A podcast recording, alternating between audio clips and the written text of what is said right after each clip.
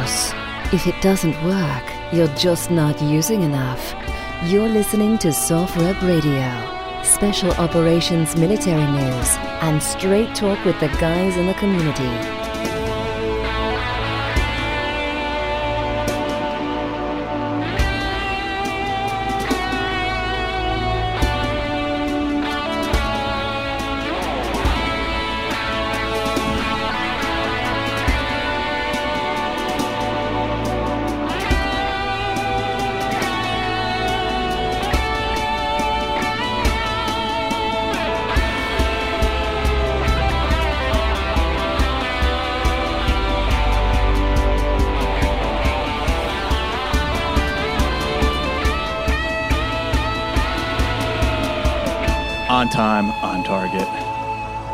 Doesn't sound the same when I say it. How come Ian can say it, but I can't say it? What the fuck? But here we are, another podcast episode. We have Alex Hollings lined up as a guest. Uh, you know, longtime writer for NewsRep, and also he's writing at the Loadout Room, doing a little bit of both. Um, starting off with some sad news, actually, following up on um, our previous podcast with Greg Walker, where we got into the history of the um, Green Beret, uh, Dave Baez, who um, defected and became a Sandinista uh, communist down in Central America during the 80s. Um, that was a bulk of that interview, but we also talked to Greg quite a bit about um, mental health care and um, the suicide crisis that we have amongst uh, many of our soldiers. And uh, I got some sad news the other day from a previous uh, guest on the podcast named Lee Tuttle, who is a Army wife. We had her on to talk about um, some of the, the poor health conditions in uh, on post housing. Uh, so you can go back and listen to that episode. It's an important episode. Um, her and Crystal, two um, an Army wife and a Marine wife, and they came on and, and talked about um, just the problems with black mold and the unresponsiveness of the U.S. military, as well as the um, the private contractors that, that the housing has been outsourced to. But anyway, Lee, uh, you know, tweeted out that she knew this soldier who committed suicide. I heard about it the other day. Um, it, his name was uh, Robert Bobby Barrios. He's 32 years old. He was a Green Beret for, uh, and he was in the Army for 12 years just committed suicide the other day. Um, and James Laporta, who's a journalist with Newsweek, a former Marine himself, he, he tweeted this out, and um, I'm just going to read. This is the veteran crisis line that you can call if you know your friend is having some problems or you're having some issues. The number is one 800 273 8255. Press one for the National Suicide Prevention Hotline. I just wanted to bring that up, following up on you know our interview with Greg Walker, where we talked a lot about this stuff, and you know this just happened the other day. He committed suicide on May 25th, and you know this is a real problem. It's amongst us every day. Um, I don't have the solution, you know, right, that I can hand anybody. You know, I don't think anyone does. But you know, Greg brought up some some good points about you know what how the military can do a better job. So there's that. Um, the other thing I wanted to bring up, uh, another previous guest of the podcast and, and friend of the podcast is uh, Dale Comstock, uh, who's a former Delta Force operator. Uh, the last time we had him on was actually to talk about this uh, crazy mercenary gig that was going down in Aden in Yemen that Dale was a part of. And um, BuzzFeed did a big investigative story about it and we had Dale on uh, like a couple days after it was published to talk, Nice. to talk about it. And Dale is a very interesting guy. I mean, actually, a friend of Dale's um, who worked with him as a paramilitary contractor.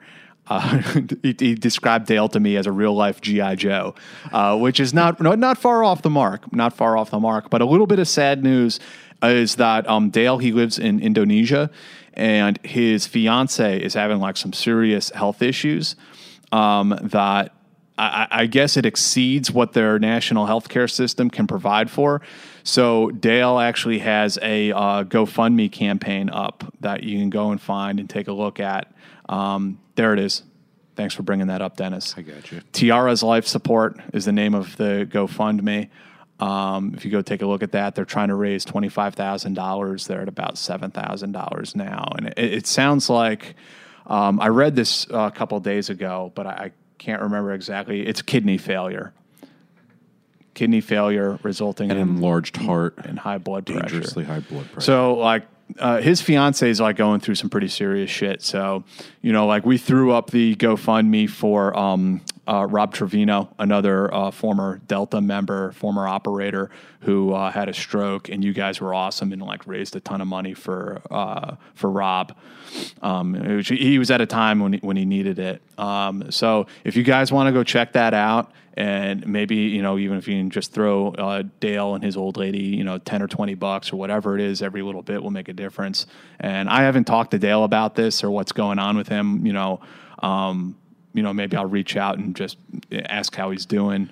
But um, before I do that, I just wanted to you know throw this out there because you know we have the opportunity to maybe help him in a substantial way, and uh, well to help his fiance more specifically. and we'll we'll definitely link this when we uh, when I post the show.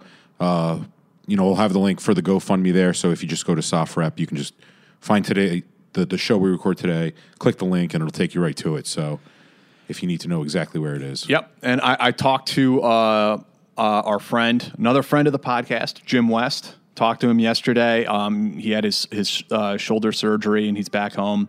Uh, maybe to say he's feeling good would be a bit of an overstatement, but he, he's he's fine. He, he's getting better. He's going to do some do his rehab and he'll be good to go. I don't think uh, I don't think you feel good after shou- a shoulder shoulder surgery. Like it, you just rec- like what do you do? You just sit and uh, It, it was like a to- he'll he'll tell us all about it when we get him back on. But I, I believe it was like a total rotor cuff reconstruction. yeah, it was, it was which doesn't sound ideal. A- Another friend of mine who I, I, I won't mention his name. I, I've been trying to twist his arm and get him to come on here for a while, and I'll probably succeed eventually. Although I won't twist his arm because you'll Yeah, not you'll- literally. you'll understand after this story. Uh, he he wrecked his motorcycle, broke both his arms, and um, they they opened him up. He said he was he was under anesthesia. Uh, they they operated on him for like five hours, putting both of his shoulders like totally fucked. Now is that a, like a full upper body cast, or is that like I don't two? I don't know what kind of cast he's in uh, right now. He's uh, but he's with friends recovering. He, he's going to be okay, but it was it's an ordeal, you know. Yeah, I mean, you think of everyday life, like you know, brushing your teeth. If you if you got, you know, I'm right-handed. If you break your right hand, you got to use your left, and you're just all. That's so funny you Now you're say that, using yeah. two hand. Like, what do you do now? You just kind of put Jim, it on a post. Jim brought that up on the phone with me yesterday. He's like, "You're in a totally different world now." He's like, "Imagine you can't wipe your ass." exactly. I uh, I remember in college, I I had um hand surgery. I got sliced. I sliced my my tendon on my right my right hand, which is my dominant hand, and you know they put me in this cast and. It completely changes the way, like, you don't realize the everyday using a fork. yeah, yeah. and then I had finals during college. I can't write, so I had to go down to like the uh, like the special needs, and I had to vocalize my essay, which is Wow. impossible. Like, good luck trying to formulate thoughts out loud. Having a person writing down your notes, and then you kind of look at it and like, all right, well, here's what I want to say. Yeah, So, yeah. so you kind of just bring them like a five and like, hey, make it sound as good as possible. That, I mean, that was my theory. I I think I ended up passing in class, so it worked out in the long run. But I could only imagine both hands broken, we are a tool using species, so very much so. Uh, So yeah, I, uh, I kind of took you guys around the world a little bit on, on some sad news here to start it off, but you know, important to mention these things. Um, other news items. What else do we got going on? I, I was I was actually um, throwing shade yesterday on uh, Huawei, Chinese Okay. telecom company, um, and you know. I know some of our, our conservative listeners get upset when I when I criticize President Trump, but um, one thing his administration has done that I really support, and I'm really glad that the Trump administration has begun standing up. Uh, our government, you know, under his direction, has begun standing up to the Chinese government, and you know, we're not taking it like a little bitch the way we have been, you know, for the last like two decades there are some, you know, Huawei is basically this Chinese telecom company. The Trump administration is saying, like, hey, these systems that they produce cannot be put into U.S. government telecom infrastructure. And they're also making some moves to have Huawei, you know, blacklisted entirely and basically kicked out of the United States. and uh, See ya. and because yeah, because they want to like build and, and essentially own the entire 5G infrastructure. And the capabilities they would have to spy on all of us in real time become, you know, essentially unlimited. Right. And, and this is a country and a company. Uh, you have to understand that this company is not like a private company, sort of like ours are. They are um, quasi state actors. Uh, any kind of private company, quote unquote, in China nominally works for the Chinese Communist Party a big company like Huawei will have a cell of Chinese Communist Party members inside the company. So you can't like regard them as being the same as like AT and T or Cisco or um, or, or other privatized telecom companies. Like you just can't see them in the same way. And this is a, a country, the PRC, that is essentially eh, not essentially. It is. It's building a database of every person in America. It, they're studying us intently. So we can't, like I said earlier. I mean, the colloquial term "taking it like a bitch," like we can't, we can't do it. We can't let it happen. So I'm glad that the Trump administration is standing up to them. Huawei filed a lawsuit. Um, well, they the first their, their first lawsuit they filed in response to all of this was they were saying that America is violating their constitutional rights. To, to invade our privacy? It's like, listen, Red China, you can fuck off with this shit. Like, you don't have constitutional rights here.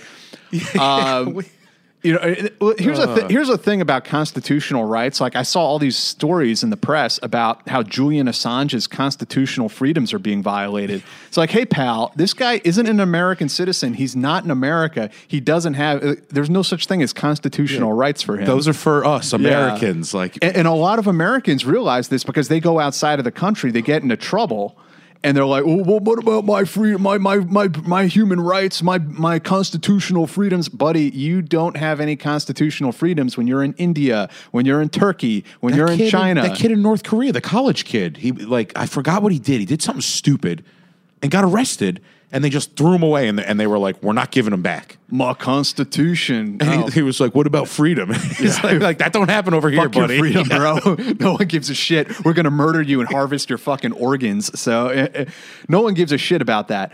Um, and then the this next one that Huawei filed, they're they're complaining. It wasn't that we were just violating their human rights. They said this ban on our on our technologies deprives global human rights that, that the entire world is being deprived of human rights because America won't let us have access to their technologies. That one makes sense. That one I follow. And China, see, the thing about the Chinese is they've studied our culture intently and they understand like where the levers are. They like know what buttons to push. So, like, you'll hear them sometimes pull the race card on us, which is incredible because it's like China, the Han Chinese have got to be the largest ethnic group worldwide. I mean, there's like a billion of these people. Right. Like, you are not an oppressed ethnic No. minority. Like, You're the the vast majority. Stop pretending like you're black people in 1950s America. Like that is not who you are. You're not that population. Sorry. Now get the fuck out. Yeah, you're calling the shots. Stop stop trying to act like we're holding you back. So uh, yeah, I'm happy to see the, the Trump administration standing up to Huawei and, and to the Chinese government. It's good to see, and we'll we'll see where all this goes. I mean, because this is just what what what I'm talking about here is just like one little sliver of a much larger global cultural political battle, and that's what we talked about with Fred Galvin when we had him on uh, just like what four episodes ago. We got we got kind of in depth with that with him. So those are some of the things I wanted to bring up. Uh, did you find anything, Dennis? I the only thing I wanted to bring up, and it- it's not funny, but it it just shows how petty uh, President Trump can be. He was in Japan yesterday, or Wednesday, should I say, and he was visiting uh, the Seventh Fleet in. I, good luck with my Japanese pronunciations, but uh, Yokosuka. That might be close. Where, where is that? Okina- Okinawa? Japan. Uh, that's as specific as they got, and I didn't. I didn't go any deeper. But Okay. uh, he was visiting the Seventh Fleet there, and the USS McCain, which obviously, if you're listening to the show, I'm sure you're familiar with Trump and McCain's uh, political differences, was one of the ships in the fleet, and allegedly Trump, whether he made them do it or not.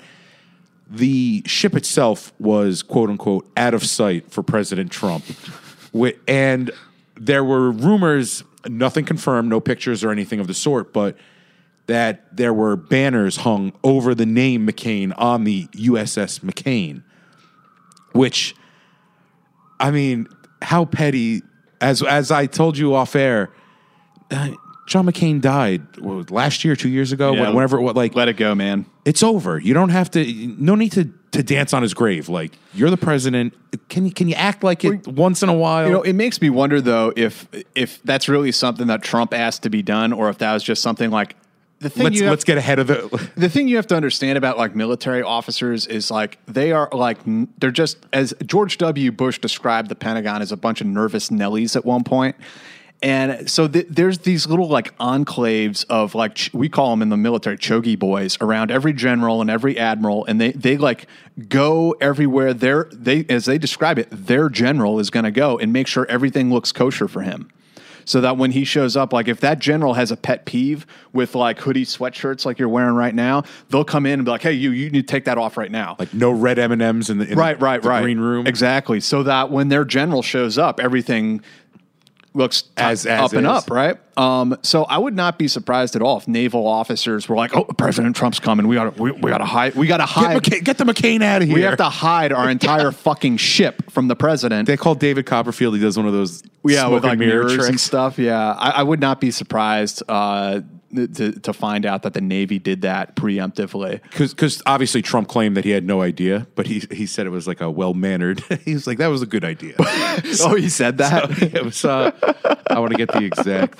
I don't want to misquote him. I was not informed about anything having to do with the Navy ship USS John S. McCain during my recent visit to Japan. Nevertheless, Flotus and I loved being with our uh, our great military men and women with a spectacular job they do. I mean, uh, backhanded insults and pumping America. That's what Trump does best. and I'm not even a Trump hater. I don't know where, like, but that's every time he tweets, it's just it's high comedy, which you would want from a stand-up comic, but not from the president of the United States. I feel Some people like it though. Some people like the uh, like the drama. seventy-seven thousand liked it on uh, Yeah. on Twitter. So so yes, people do like it. I think that, that that's good for me. I mean, introduction wise, Alex is going to talk. I told him what you wanted to discuss before he comes on, and he he was already he was messaging me already going. He goes, I, I said, Alex, calm down, please. And this is our first like I haven't formally talked to him yet, so we have just gotten to know each other in the past week. And he's, I can already tell that I'm going to be a huge fan of his. And so I'm excited to have him on. No, he's a great guy. Um, yeah, let's go ahead and dial him up. And uh, uh, uh, there's a couple things I'd like to talk about him, and a couple things we're going to have to hold for next time. But we'll, I'll discuss that, you know, when, when we get him on. Well, before we get to him, I want to uh, let me get an ad out of the way because Alex doesn't want to hear it, and I don't want him to, to have to listen. But this show is brought to you by Airdrop. Airdrop is a new selection on Crate Club where you can find essential gear and killer apparel that you can buy separately from our monthly and quarterly club subscriptions. There's great stuff on there that's heavily discounted, but a lot of these items, they're going to sell out quickly. So if I were you, I'd get there now, start buying. For example, we got a few more Crye Precision ballistic soft armor inserts. Not a lot left, so seriously, hop on that. We also have fishing spears, but again, they're selling out quickly. Get on them now. Other items like the Gerber multi tool, they're gone. You can't buy them, so you snooze, you lose.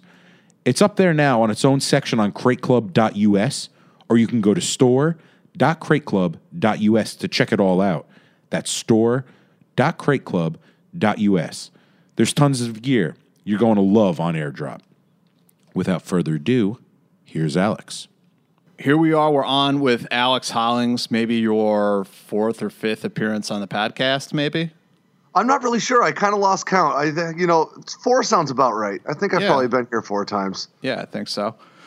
Uh, so thanks for coming on today. So again, Alex is a former Marine and also longtime writer on NewsRep, and most of your work is on uh, the Loadout Room now, right?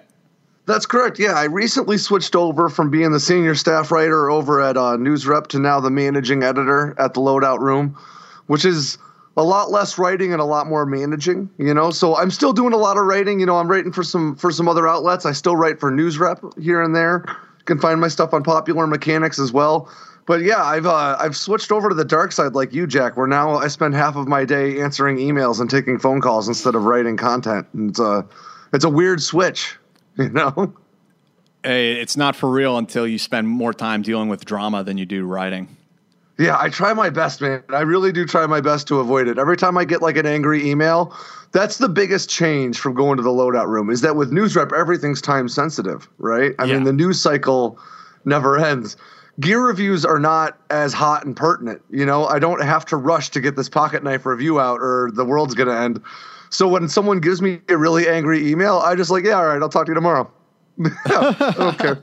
You know, it's a it's a it's a nice change of pace. It really is Yeah. my stress levels have gone down significantly. I can only imagine like running the podcast and the website, you know what I mean, and doing your own writing. I can only imagine doing that with the constant drumbeat of the 24-hour news cycle. Uh, I mean, it's emotionally taxing in a way that I think people outside the media probably don't realize. In a way that I didn't really realize until I stepped away from it a bit and came to find out that the world's not going to burn down if I don't get my take on what's happening out to Twitter right away. Yeah, it, like there are times where I've wondered, like, am I a website editor or like a crisis manager? Like, what what, what am I really doing here? Absolutely, man. It really, I mean, in, in any field, it doesn't matter what you're doing. If you're managing people, you know, some people have, you know, some people have tough times. Some people suck. you know, like it's just it's part of the it's part of the job. I'm really fortunate that uh, all the contributors I've been dealing with over at the loadout room uh, have all been great. You know, Scott Witner ran the loadout room before me, and he did an incredible job. I wasn't taking over a website that was on fire or not working properly. You know, I got to step into a well-oiled machine, so he really set me up for success. So it's been a blast. It really has. But uh, it's also been a lot of work. You know, Uh, I haven't written gear reviews in so long. Like I wrote, I wrote a little bit for the Loadout Room when we first started that website, and before that, I did gear reviews for another website. It was fun for a while. You know, I definitely got some vendors like up in arms with me. I will say that's one of the weird things about running a website like the Loadout Room is that you have to maintain these kind of at arm's distance relationships with these vendors who they want uh, to be your best friend until you have uh, criticism about some of their gear, and then they start really sweet and get kind of more and more aggressive in hopes of of getting a good review out of you. You know, and uh, and you do need to manage those relationships to a certain extent. Uh, but the important thing is getting you know the truth to the reader. Uh, so you know it's always it's an interesting balance. Whereas uh, as a hard news writer, it doesn't matter whose feelings I hurt. You know, uh, my job is just to get the hard news out there. I mean, but I didn't give a shit when I did it. is, Yeah, this is my this is my like introduction to being a rabble rouser, I guess, because uh, I had sources, shall we say, just in the R and D field, um, you know, in the military, and uh, dude, I was writing stuff about sniper systems, about machine guns that you know that didn't work, that were breaking all the time, that were substandard, and like manufacturers were going ape shit. And uh, I realized that's important work. But that's that's integral work. You know, like I, I real I realized though that like part of the reason why you see like like there were manufacturers. There's a company that makes helmets, and I, and one of their engineers told me a bunch of stuff, and it wasn't off the record, so I reported it, and they like. Oh my God! Sent these like ranting emails, like furious, like our board of directors isn't comfortable with this story. I'm like, well, then why'd you tell me? Yeah, And uh, absolutely.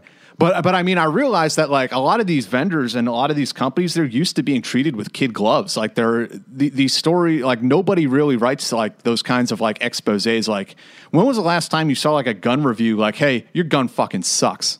It You know, breaks. the, it the breaks. last all the time I saw one was a while ago now, and it was actually the SIG uh, P320, which has been adopted by, I think, the entire DoD at this point, but the Army initially, and a lot of law enforcement. Was that the one that was having that drop safety issue? Exactly. Uh, you know, if you dropped it on its dovetail, it would fire around, you know, which is absolutely an unacceptable thing when we're talking about a combat pistol or Yeah, a law yeah. enforcement pistol, where, you know, if you're using your sidearm, you're already in kind of a tight spot, uh, at least in the conventional forces, uh, which my experiences were.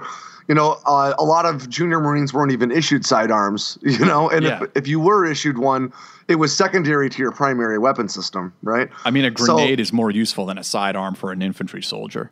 Absolutely. You know, so when you're talking about a sidearm that you're going to use in a combat environment, you have to assume that it's in a tough situation, which very feasibly could include grappling with an opponent. You know, firearm retention is one of the most important things that they teach you in the Marine Corps when they issue you a sidearm, right?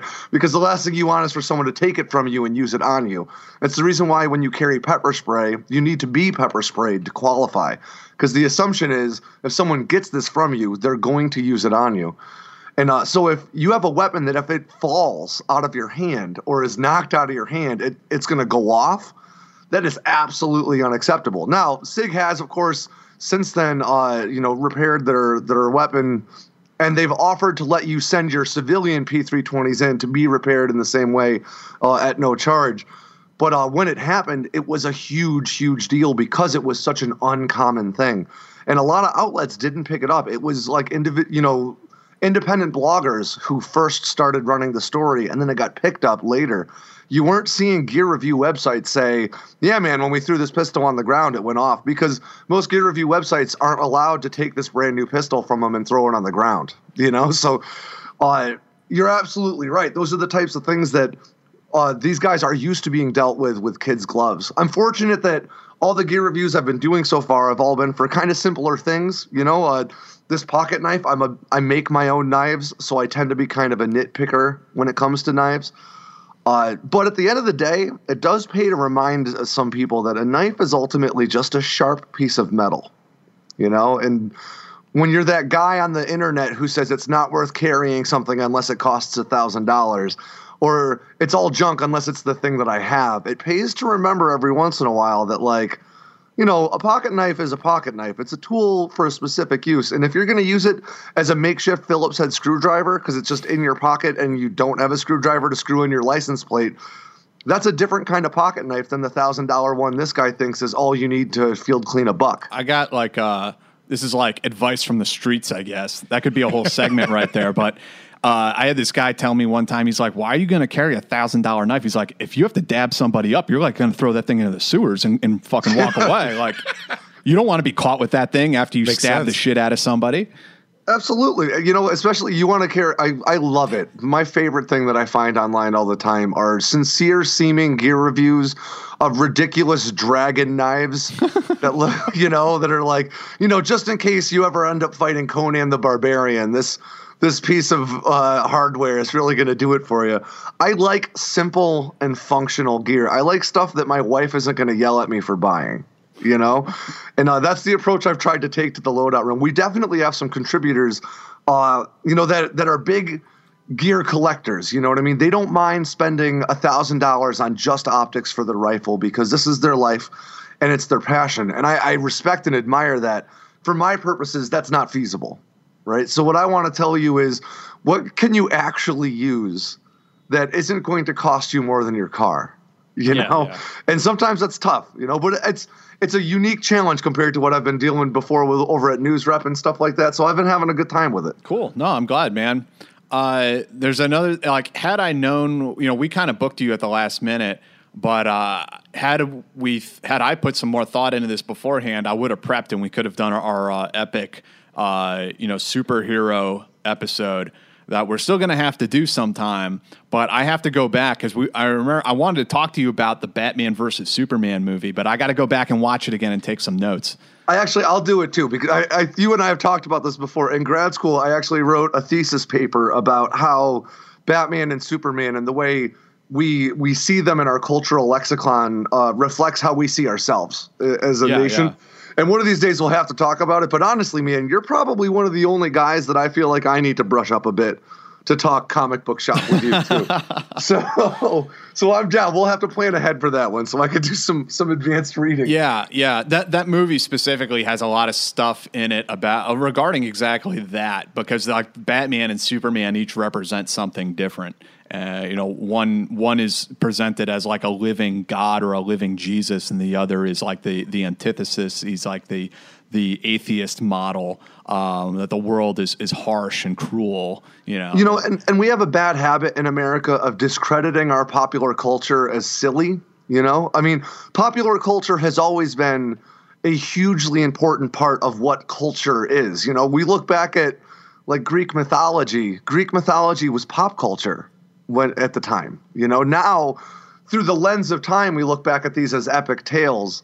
but at the time it was popular culture you know the, we are at the end of the day a product of the culture that we consume because it's the only way we understand the world a little bit further away than our line of sight right Yeah, yeah. No, I'm glad you brought that up because you know foreign cultures they have these things like um like in Europe there's like knights in shining armor in uh in, in Asia you have like these uh what is that genre wuxia where it's like Shaolin monks and you have samurais and ninjas and all this kind of stuff but in America our the our, our version of that is superheroes. Absolutely, you know? And when you think about it, even a lot of those cultures have been informed by pop culture interpretations of their own culture, yeah, yeah, you know? yeah. Uh, the Mafia is a contemporary American example where prior to The Godfather, the Mafia didn't operate very much like they did in the movies, the, like the Godfather movies, Or, or especially. dress like it. Yeah, or dress like it. But people watching those movies who were involved in organized crime really liked the romanticized version of the mafia that they were being depicted as and adopted it. You know, uh, I, I think this about law enforcement all the time. You know, you're silly, you're crazy if you think that Americans who grow up in America consuming American pop culture and then go on to become law enforcement officers, if their idea of what it is to be a cop hasn't been informed by the 20 past years of watching cop drama TV shows and movies, that's why they talk the same way they do in movies. It's not because you're trained to talk like a police officer in a movie. It's because that's how you grew up believing police officers talk. Pop culture really does shape the world around us. But when it's silly things, you know, like superheroes or UFOs, like we were talking about, you know, offline before, when you're when it's things that we like to discredit as silly, it's really easy to say that it doesn't actually matter. Kim Kardashian doesn't actually matter. Right, right. And in truth, it really does.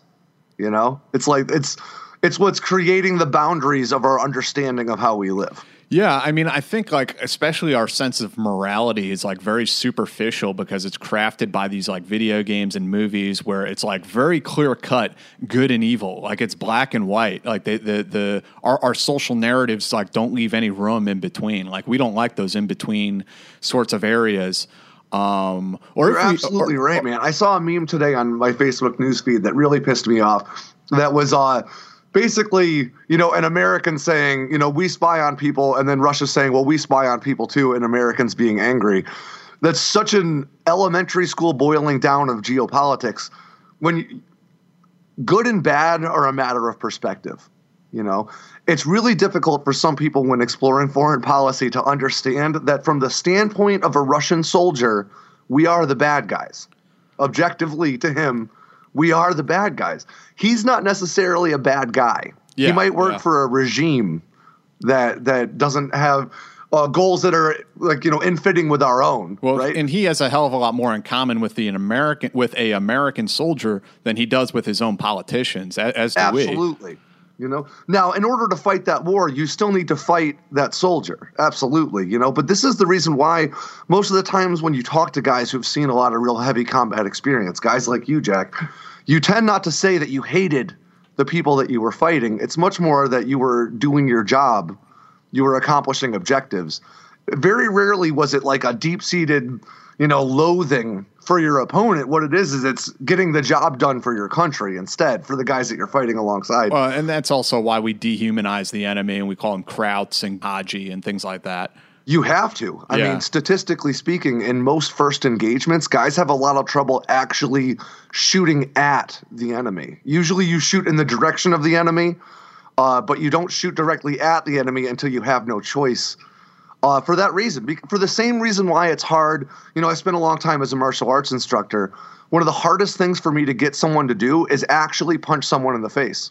I know it sounds crazy, but pe- like you have this natural instinct because we grow up in a civilized society in a culture where we tell you never to hurt others you know every day of your life as you as you age as you mature Mm. It And depends. it depends on the person, though, too, Alex. Like I remember. oh, yeah that's true I, I mean, I, I've you know training with Jim West. I mean, he he actually said he's like, I thought you'd be a bit more like reserved. He's like, actually, it seems like you really want to punch somebody in the face. And, and but then he also we did a um a training video one time, and he he brought in this um this young woman um because it was like a woman's self defense segment. So like the thing was like she had to hit me and defend against me, right? And she was Yeah. like super. She did not want to hit me at all. Maybe it's because I'm such a nice guy, but. for sure. Well, it's partially because you're a nice guy. It's also partially because she doesn't know you and she doesn't. She's not scared. Right, like the, right, the adrenaline's not flowing. I got into training people uh, because uh, my brother had an employee who is a young woman who got raped at a party, and uh, and she was having a lot of trouble with her self confidence, just in general, uh, feeling as though she could leave her house. You know, and uh, my brother asked me if I would just you know work with her a little bit on self defense techniques and showing her some of the things that I knew not really with the intent necessarily of her fending off a future rapist so much as trying to give her a sense of empowerment where she could feel like she's a capable person who really could defend herself or get away or do something if she needed to and uh that was and that was the hardest part for her too i mean this is someone who's already been victimized you'd think that they'd have a, a lot of rage inside them but it's still really hard to turn off that switch for a lot of people some people are natural warriors, you know what I mean? Uh, but for for a lot of people, it's hard to turn off those safety switches and start swinging for the fences, you know. And uh, um, so if it's that hard for people to throw a punch in a controlled setting, just imagine how hard it is for those of you who haven't served in the military or maybe you did but didn't see combat.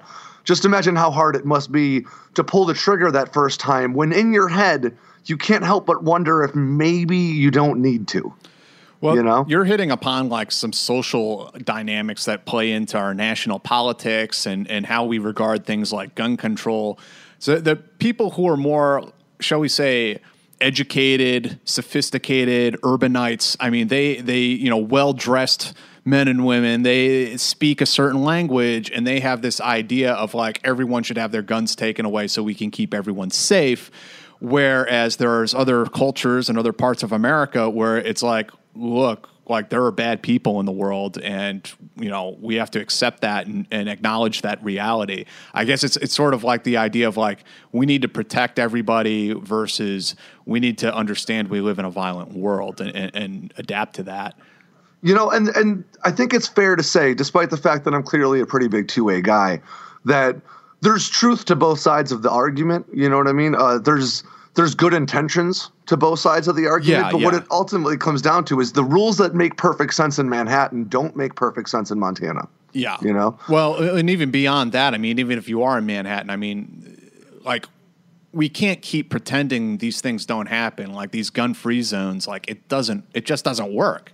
And it's, yeah, it's born out of the idealism of being protected, right? Yeah. Like, uh, I, I, you know, it's an old trope, but I had a buddy I was in the Marine Corps with. He was a corporal when I got out, but uh, he had never bought a car before, right? And uh, so he asked me if I would come with him. I think he was a lance corporal at the time to go try to buy a car. No, he was. He identi- identified already at the time. We're talking 2009, 2010. He already politically identified as a socialist, which I thought wasn't in keeping with serving in the Marine Corps. We debated this a lot of times.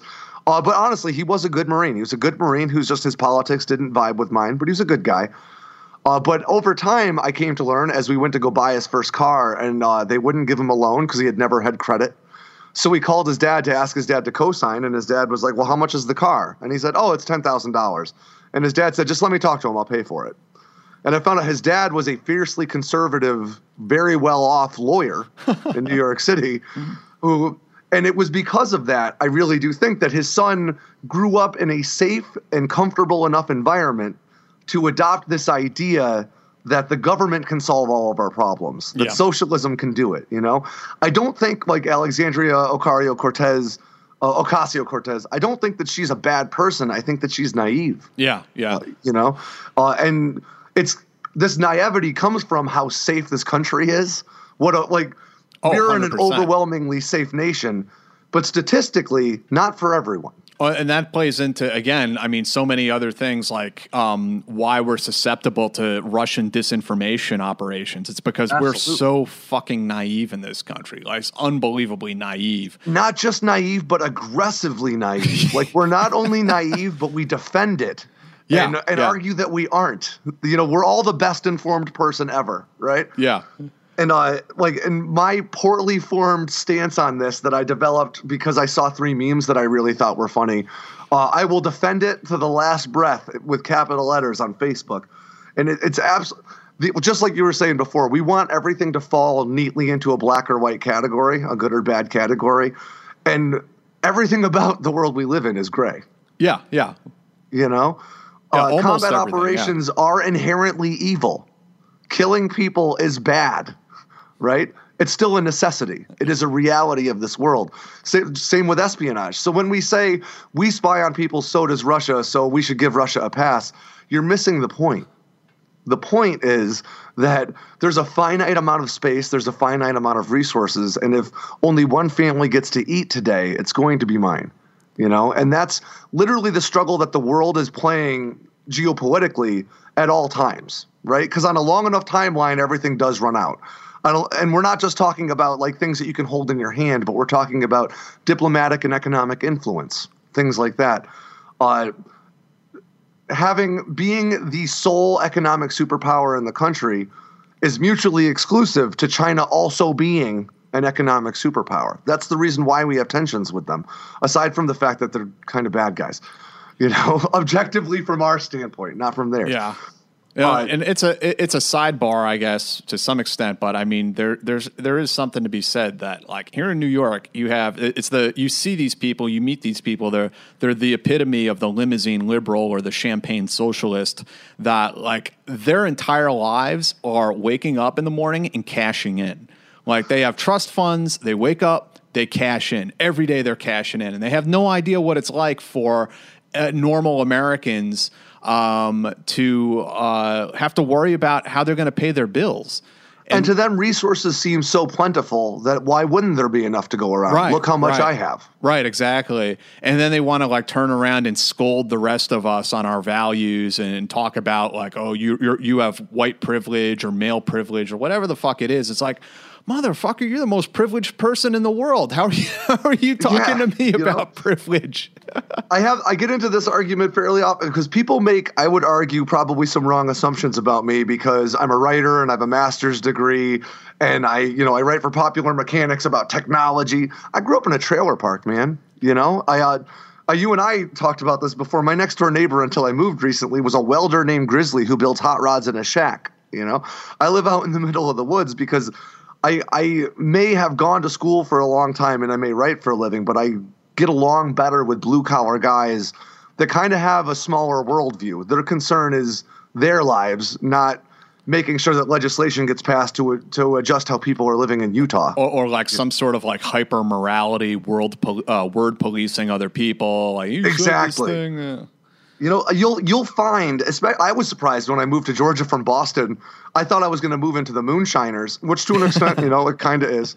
Uh, but these guys aren't worried about what you're doing. You know, even when you see that guy with a Confederate flag on his truck, he that Confederate flag's for him, not for you. you know, Yeah, he doesn't yeah. care about you and your political beliefs.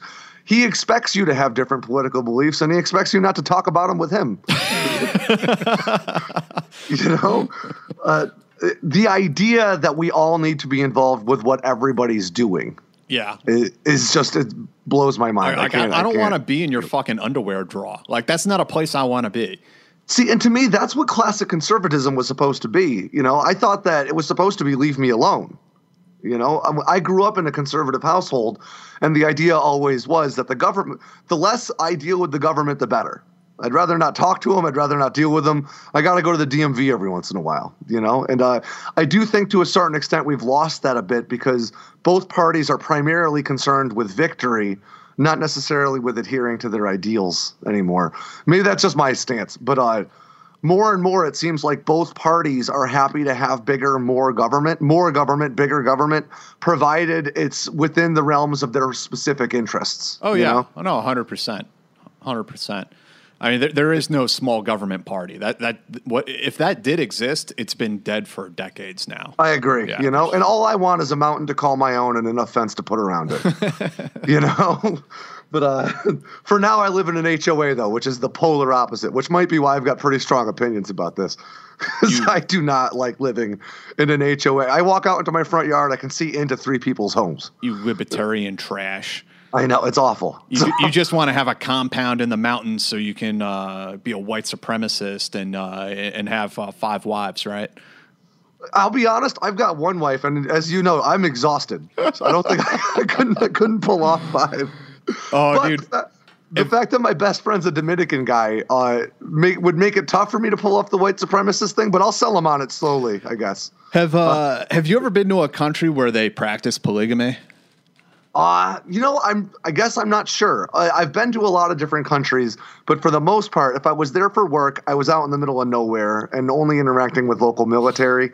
And if I was there personally, I was in touristy places where they wouldn't tell you anyway. Right? When uh, in when I was in Iraq, I mean it's an Islamic culture, but the reality for people is uh, so in Islam you can have multiple wives, but the thing is you have to accommodate them all in the same lifestyle. You can't have one that's like living like a baller ass lifestyle and the other is like living like trash. Like you have to I'd imagine it's a lot like that in Turkey. you, I've you, spent- uh, you have to yeah you have to support them at the same level so because most iraqis are poor they can't afford to have two wives like it's just not feasible uh, when i was in uh, senegal um, i did meet people who had multiple wives and the stories were fucking insane just like totally insane drama because all the wives are competing with one another for attention and resources from the husband and it just turns into like a total disaster at least that's what that's what it sounded like to me.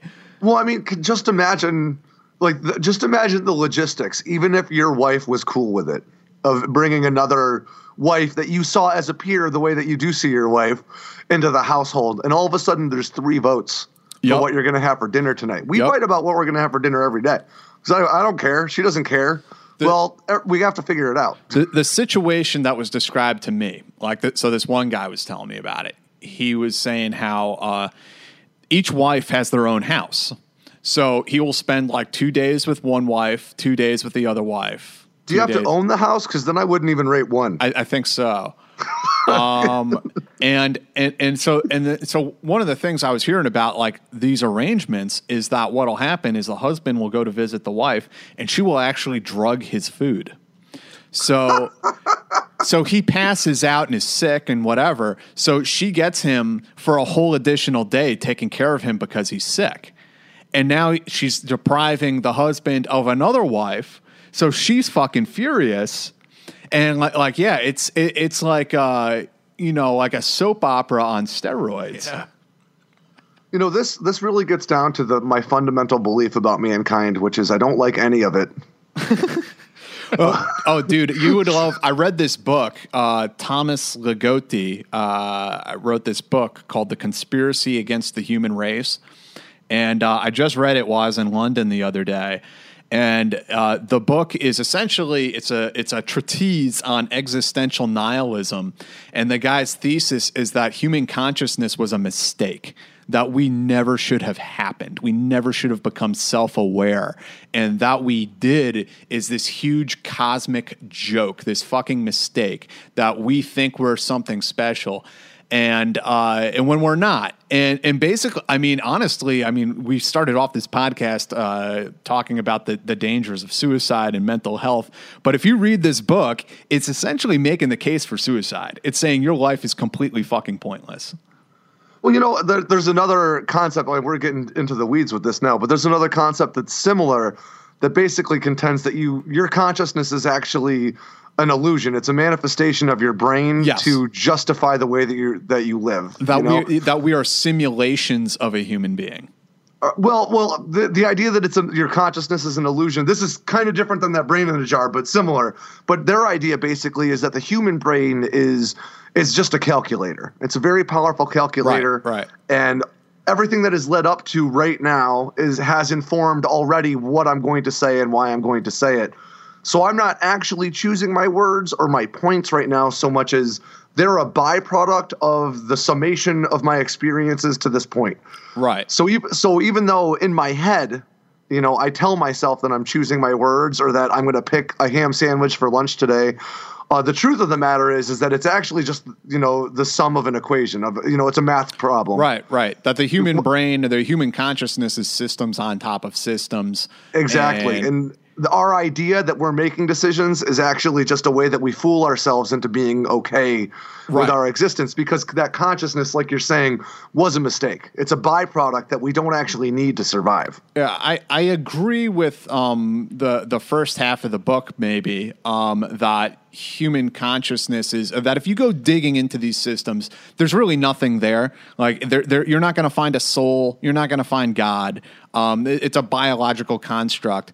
Um, but I disagree with the, the the other thesis that consciousness is a mistake. I mean, that seems like a um, a incredible, incredibly arrogant thing to say. It's like how people say that, like the like the the argument made in the Matrix that mankind is a disease or a virus that we live in these cities and we have these technologies and we we have broken the equilibrium of the natural world. And I think that's bullshit.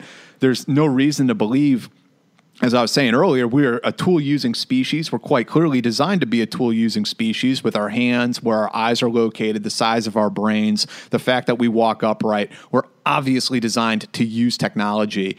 And these technologies and these civilizations we build are like a natural outgrowth of our evolution. And I do think they're natural. So I think that to say consciousness is a mistake or that, that, that human beings are some sort of a mistake, I think that's bullshit. Well, I think that it's important to note that when we're talking about how evil human beings are for the world and stuff like that, again, it gets back to that idea of good or bad. When we when we watch chimpanzees use sticks, you know, they spit on the stick and then stick the stick into a termite nest, pull the stick back out, cover it in termites, and eat them. Eventually, a group of chimpanzees will eat all of the termites in that nest and eliminate that termite nest. We don't see that as a plague on the termite species. We see that as chimpanzees as a part of the natural order, uh, using the tools at their disposal to survive.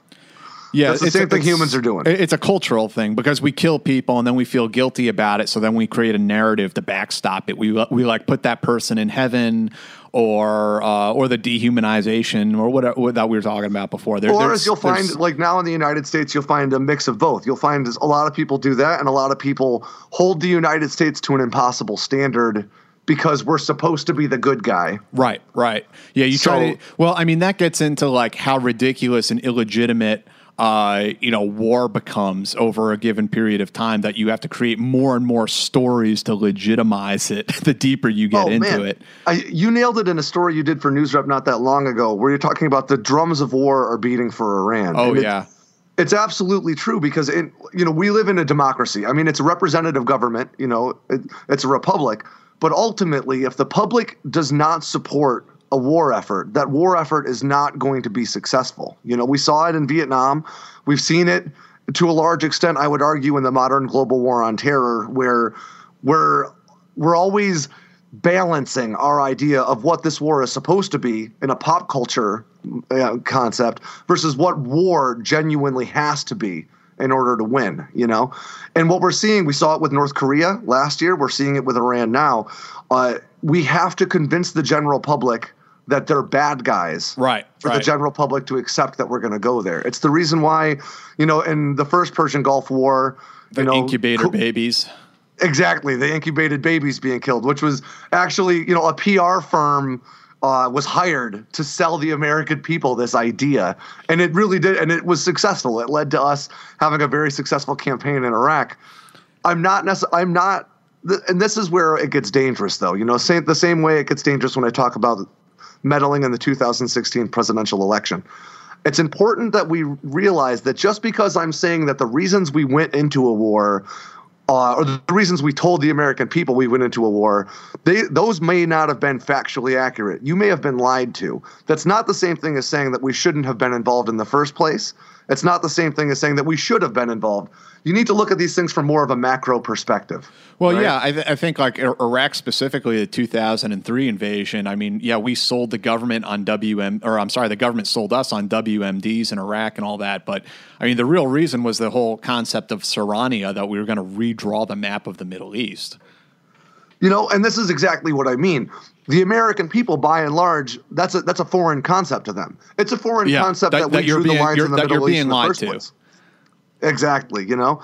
Uh, however, if you were all the way informed, if you really knew what was going on, your honest appraisal might be that they were making the right call. It also might be that right. they were making the wrong call. Right. But being critical of the process is not the same of being critical of the entire outcome or of the entire objective. You know and that's what that's the challenge we always face in the media where you could write a story that's critical of something donald trump says uh, and it immediately gets you painted in a corner as being an anti-trump journalist well or as, Uh, go, sorry. go ahead and finish out. Well, I was, I was gonna say, or you could, you know, conversely write a story that says, you know, Donald Trump is right. Orbital defense is a serious concern for our country, and it'll immediately get you painted as a Trump humper. And any points you made in either case become moot. I um the, the I think the the one of the points I was trying to get to there with um how we make up we have to increasingly make up more and more stories to legitimize what we're doing.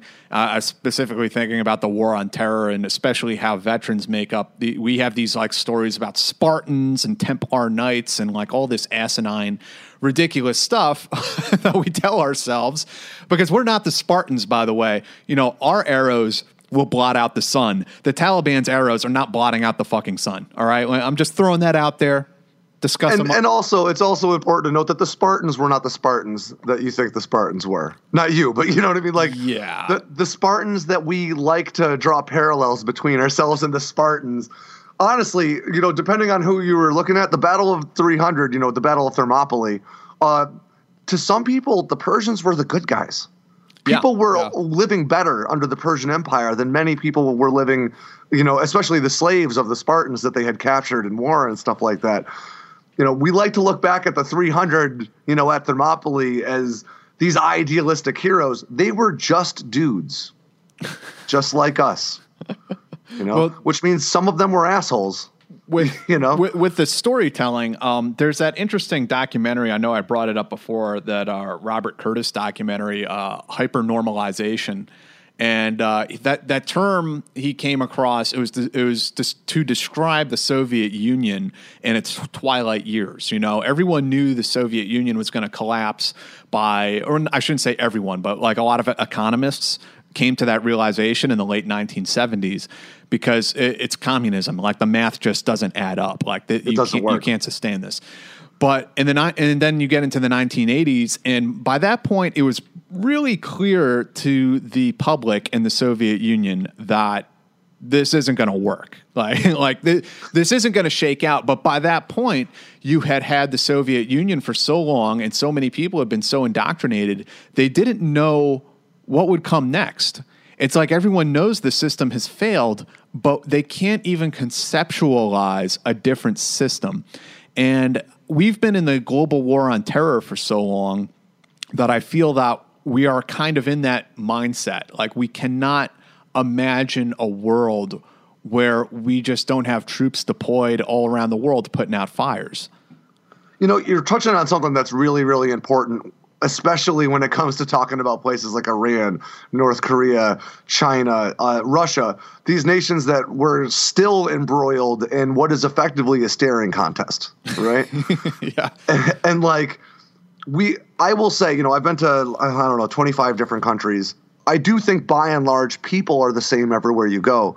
That what's different are the systems that they live in. And it's harder to change a system than it is to change a person's mind. You know, in North Korea, people are starting to understand to a certain extent that not the, the whole world doesn't work like this. Yeah. But but just like you're saying, the concept of how we live is so foreign to them that it's hard for them to wrap their heads around. The same way the concept of how they live is so foreign to us that we're like, why don't they just stand up? Why doesn't why Yeah. don't the North Koreans rise up against Kim Jong? Un? Well, dude, uh, Kim Jong. I mean, you uh, think uh, you put some thought into this. Uh, I mean, and I, I know you you'll know what I'm talking about here, but the human race is splitting into like multiple species. Like it's already been happening, and it, like if you think, uh, so you, you're a father. I, I have a daughter. Um, I have a bachelor's degree. Her mother has a master's degree. We live in New York. Um, she goes to school. Uh, I have taken her to Europe a bunch of times. My my ex wife has taken her to Italy, to Paris, to the Maldives. I mean, this kid at, at eight years old is like more traveled than than I am, and probably in some ways. Um, she has all of these opportunities open to her. Now, take one of those kids that I came across in Afghanistan when I was deployed over there. His dad is essentially a dirt farmer. I don't say that to be derogatory. I mean, it's just like being real. Like, it's a rough life. His wife, the, the kid's mom, is would be considered a slave essentially by us. That's how we would look at it. That she's essentially a slave. Uh, this kid lives in a, a fucking hut. Um, maybe they have a couple uh, goats or something like that. If that they're doing well. If they're doing well, this kid has probably never been more than 30 minutes from his house on foot. And that's that's the scope of the world. That is his world that he lives in. And he, I'm not saying he's necessarily an unhappy child because you can have a very happy childhood in a third world country. Um, it doesn't mean that you're just unhappy and miserable and you're starving to death, although a lot of them are malnourished and dehydrated and they don't have good health care. But the, he could be a, a happy kid. Maybe You know, and, and your your scope of happy is developed on, by your experience. Right, right. You know what I mean? So he very well could be a happy kid because he doesn't, he, he doesn't know what he doesn't know. Exactly. Yeah. Now, if you take my kid and this kid I'm describing in Afghanistan, they are like from a two two separate species. And I, I'm I don't mean to make like a racist argument. I'm not trying to say that these people in Afghanistan are subhuman. That's not no, my, could. that's not my your- point. your daughter and the kid you're talking about could ethnically be identical. Uh, the the differences would still be huge, I mean, huge, huge. Yeah, Yeah. You know, I mean, it's it's absolute, and you'll see it to a lesser extent even right here in the United States. You yes, know, uh, yeah, there are some places here in Georgia where people don't have running water in their houses. Yeah, You know, I yeah. I was in uh I was in New Orleans not all that long ago. Large swaths of New Orleans are still just absolutely destroyed from Hurricane Katrina. Mm-hmm. It's hard it's mind-boggling to think because it's been so long.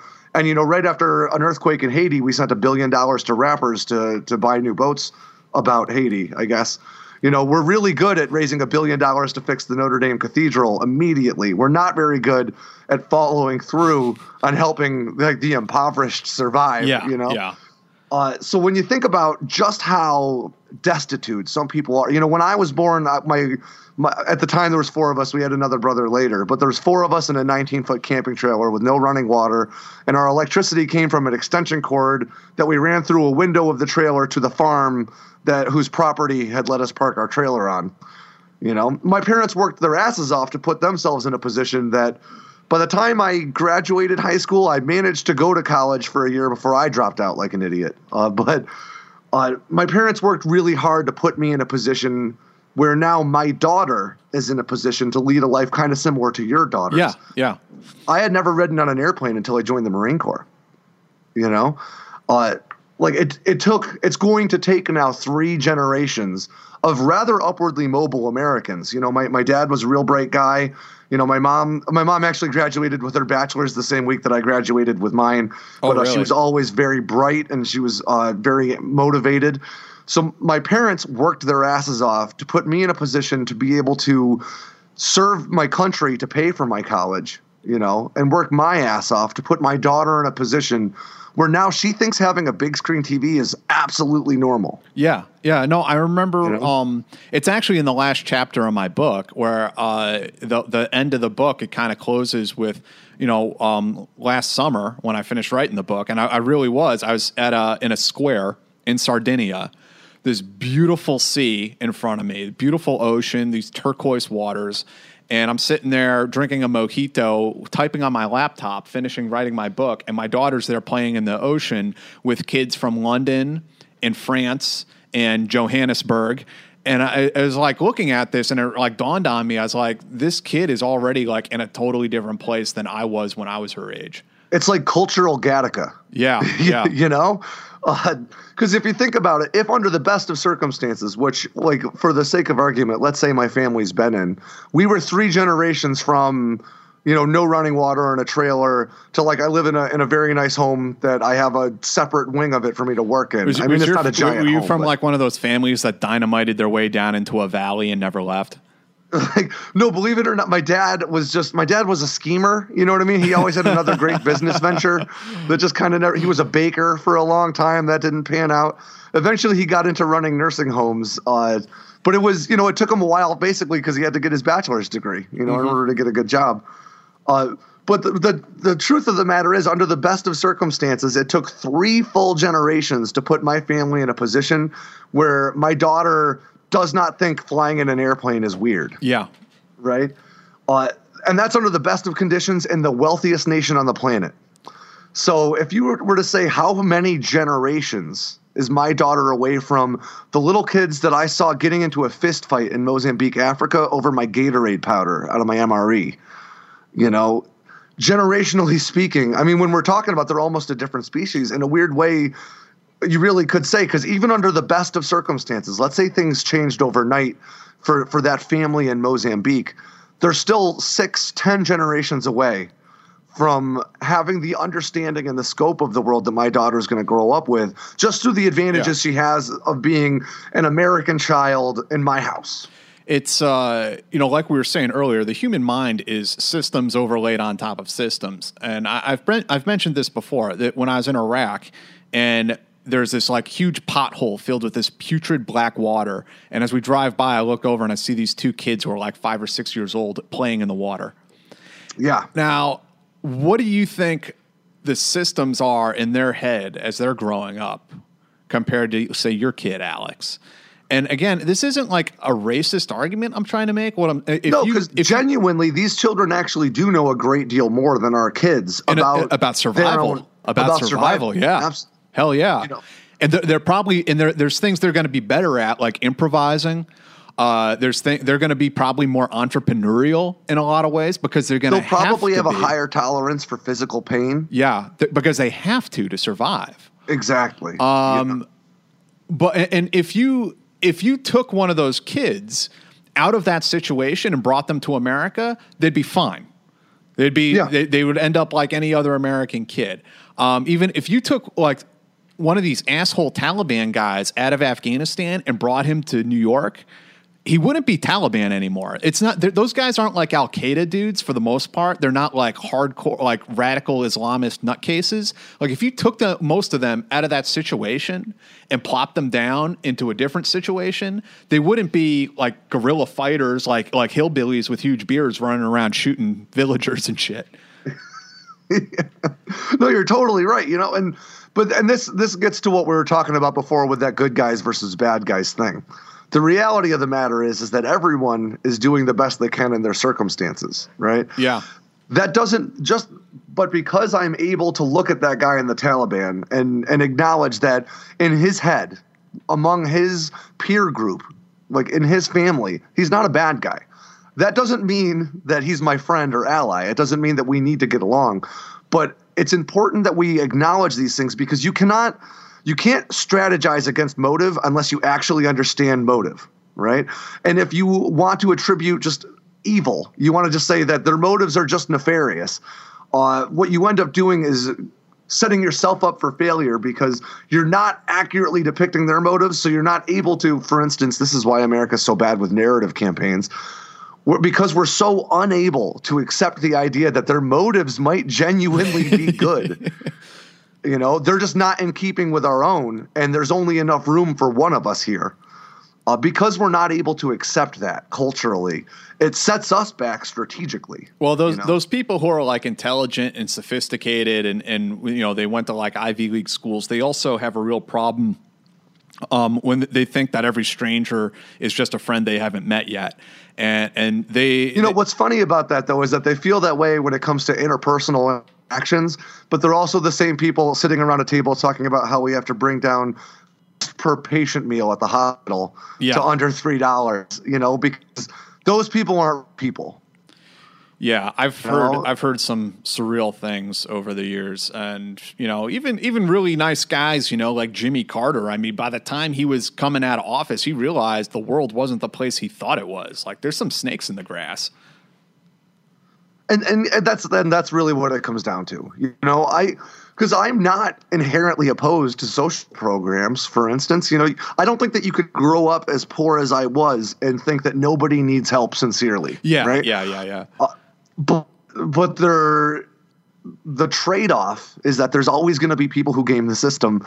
There's always going to be people who are using it wrong reasons and trying to balance that. That's the reason I really do think that the best thing for the country is healthy debate and discourse not uh, the ultimate victory for one party or the other. That's why, like, I have a problem with this whole like universal basic income thing because, like, I don't, I don't have a problem with some social pro- programs to like help people who are like seriously struggling. You know, like single mom with three kids, she needs some help. Like, I get it, But like, do I want to be like handing over tax dollars to like some fucking kid who just wants to play video games all day and doesn't feel he should have to get a job? Like, no, no. Absolutely. And to a certain extent, ideas like universal basic income to me just sounds like manufactured inflation. You know, it, Print, printing off money. yeah, They'll Like, have to, what we're right? going to do. We're not going to worry about how the healthcare system is broken in 600 different ways. Just give you more money to give it. You know, we're not going to worry about how Oh, yeah, I see what you food is too. ex- You know, the, Yeah. the agricultural system. We're giving farmers money to farm food that they throw away. We're not going to worry about how that's broken. We're just going to give them more money to grow it to throw it away. We're not trying to fix systems. We're trying to put bandages on systems. You know, and again, it's just like we were saying earlier. It's easier to change people than it is to change systems. This is the way things work. All right. So uh, we've given like the grand unified field theory of everything. Uh, Yeah, but I- yeah. I- This is a weird one. before I, b- but before I, we totally uh, go off for another hour on this, I did want to bring you back to you know one of your hobby horses is UFOs. And I know you've written a lot about that. And uh, there's a there's a, a new just over the last couple days a new slew of articles about you know about this subject and the Department of Defense. And I, I wanted to get have you get into that since I know it's something you keep a close eye on. Yeah, and you know the thing for those who may not be savvy, uh, just released or broke about a number of Navy pilots. The most prominent one being a guy named Lieutenant Graves, who are reporting that through 2014 and 2015, they had frequent encounters with unusual aircraft in the sky. You know, and uh, these aircraft are qualified as unusual through you know personal visual naked eye observations, through uh, you know equipment observations like radar. Uh, their behavior in general, you know, captured on FLIR cameras and ca- captured in people's personal statements. These things are weird, you know. Wait, and, uh, you said they, they actually had eyes on some of them. eyes on someone. In fact, in one of them, there were two uh, F-18 Super Hornets, FA-18 Super Hornets, flying within 100 feet of another. And what they described as a sphere encased in, in, in, in a transparent cube crossed between them, which uh, when you're flying a wingtip to wingtip at 700 miles per hour uh, in a fighter jet, that is not a significant distance, right? So crossing between these two aircraft, if a Russian fighter were to do it, if it were a Su-25 that did that, we would call that an unsafe and unprofessional encounter. Right? Oh yeah, at, at Uh, minimum, so- at a minimum. Absolutely. You know, so uh, so you know these Navy pilots. This is actually what led to the Navy now establishing new reporting procedures for what they call UAP sightings, unidentified aerial phenomenon sightings. The reason why they call them UAP is largely because the you know UFO, unidentified flying object, gets scoffed at. Right? People automatically assume alien when you hear UFO. The truth, of course, is that it's just something you don't know what But it is. These, it could these were two F 18 pilots, and they described this thing as a sphere encased in a transparent cube. Yes. And now this is, I mean, this dovetails right into the Nimitz incident, which up until recently I would call probably the most prominent incident uh, in contemporary history, where Commander Fravor, uh, who was another Super Hornet pilot, and his wingman were uh, scrambled more than once span of four days in 2004 off the coast of California to try to intercept uh, contacts that this carrier strike group kept getting. The Nimitz strike group kept uh, getting radar feeds or reads of things popping up at around 30,000 feet, dropping down to 5,000 feet, uh, coming to very close to the carrier strike group, and then zooming away at hypersonic velocities. And uh, they thought what they were getting must have been equipment uh, misreadings Right, you know, because thing, thing, things don't work that way. Right, Right. right. You know, so they scrambled fighters multiple times over four days. They captured FLIR footage of these uh, crafts. They saw them with their naked eye. Uh, some of the craziest stuff, you know. So if you're a fighter pilot, uh, not all that different to if you're an infantryman. Uh, you're going to establish. Okay, so this is where we're going to link up again if we get separated and something goes wrong, right? Uh, I, I can't remember the exact term for it when you're a fighter pilot, but they established one about 60 kilometers away from where they were headed to intercept.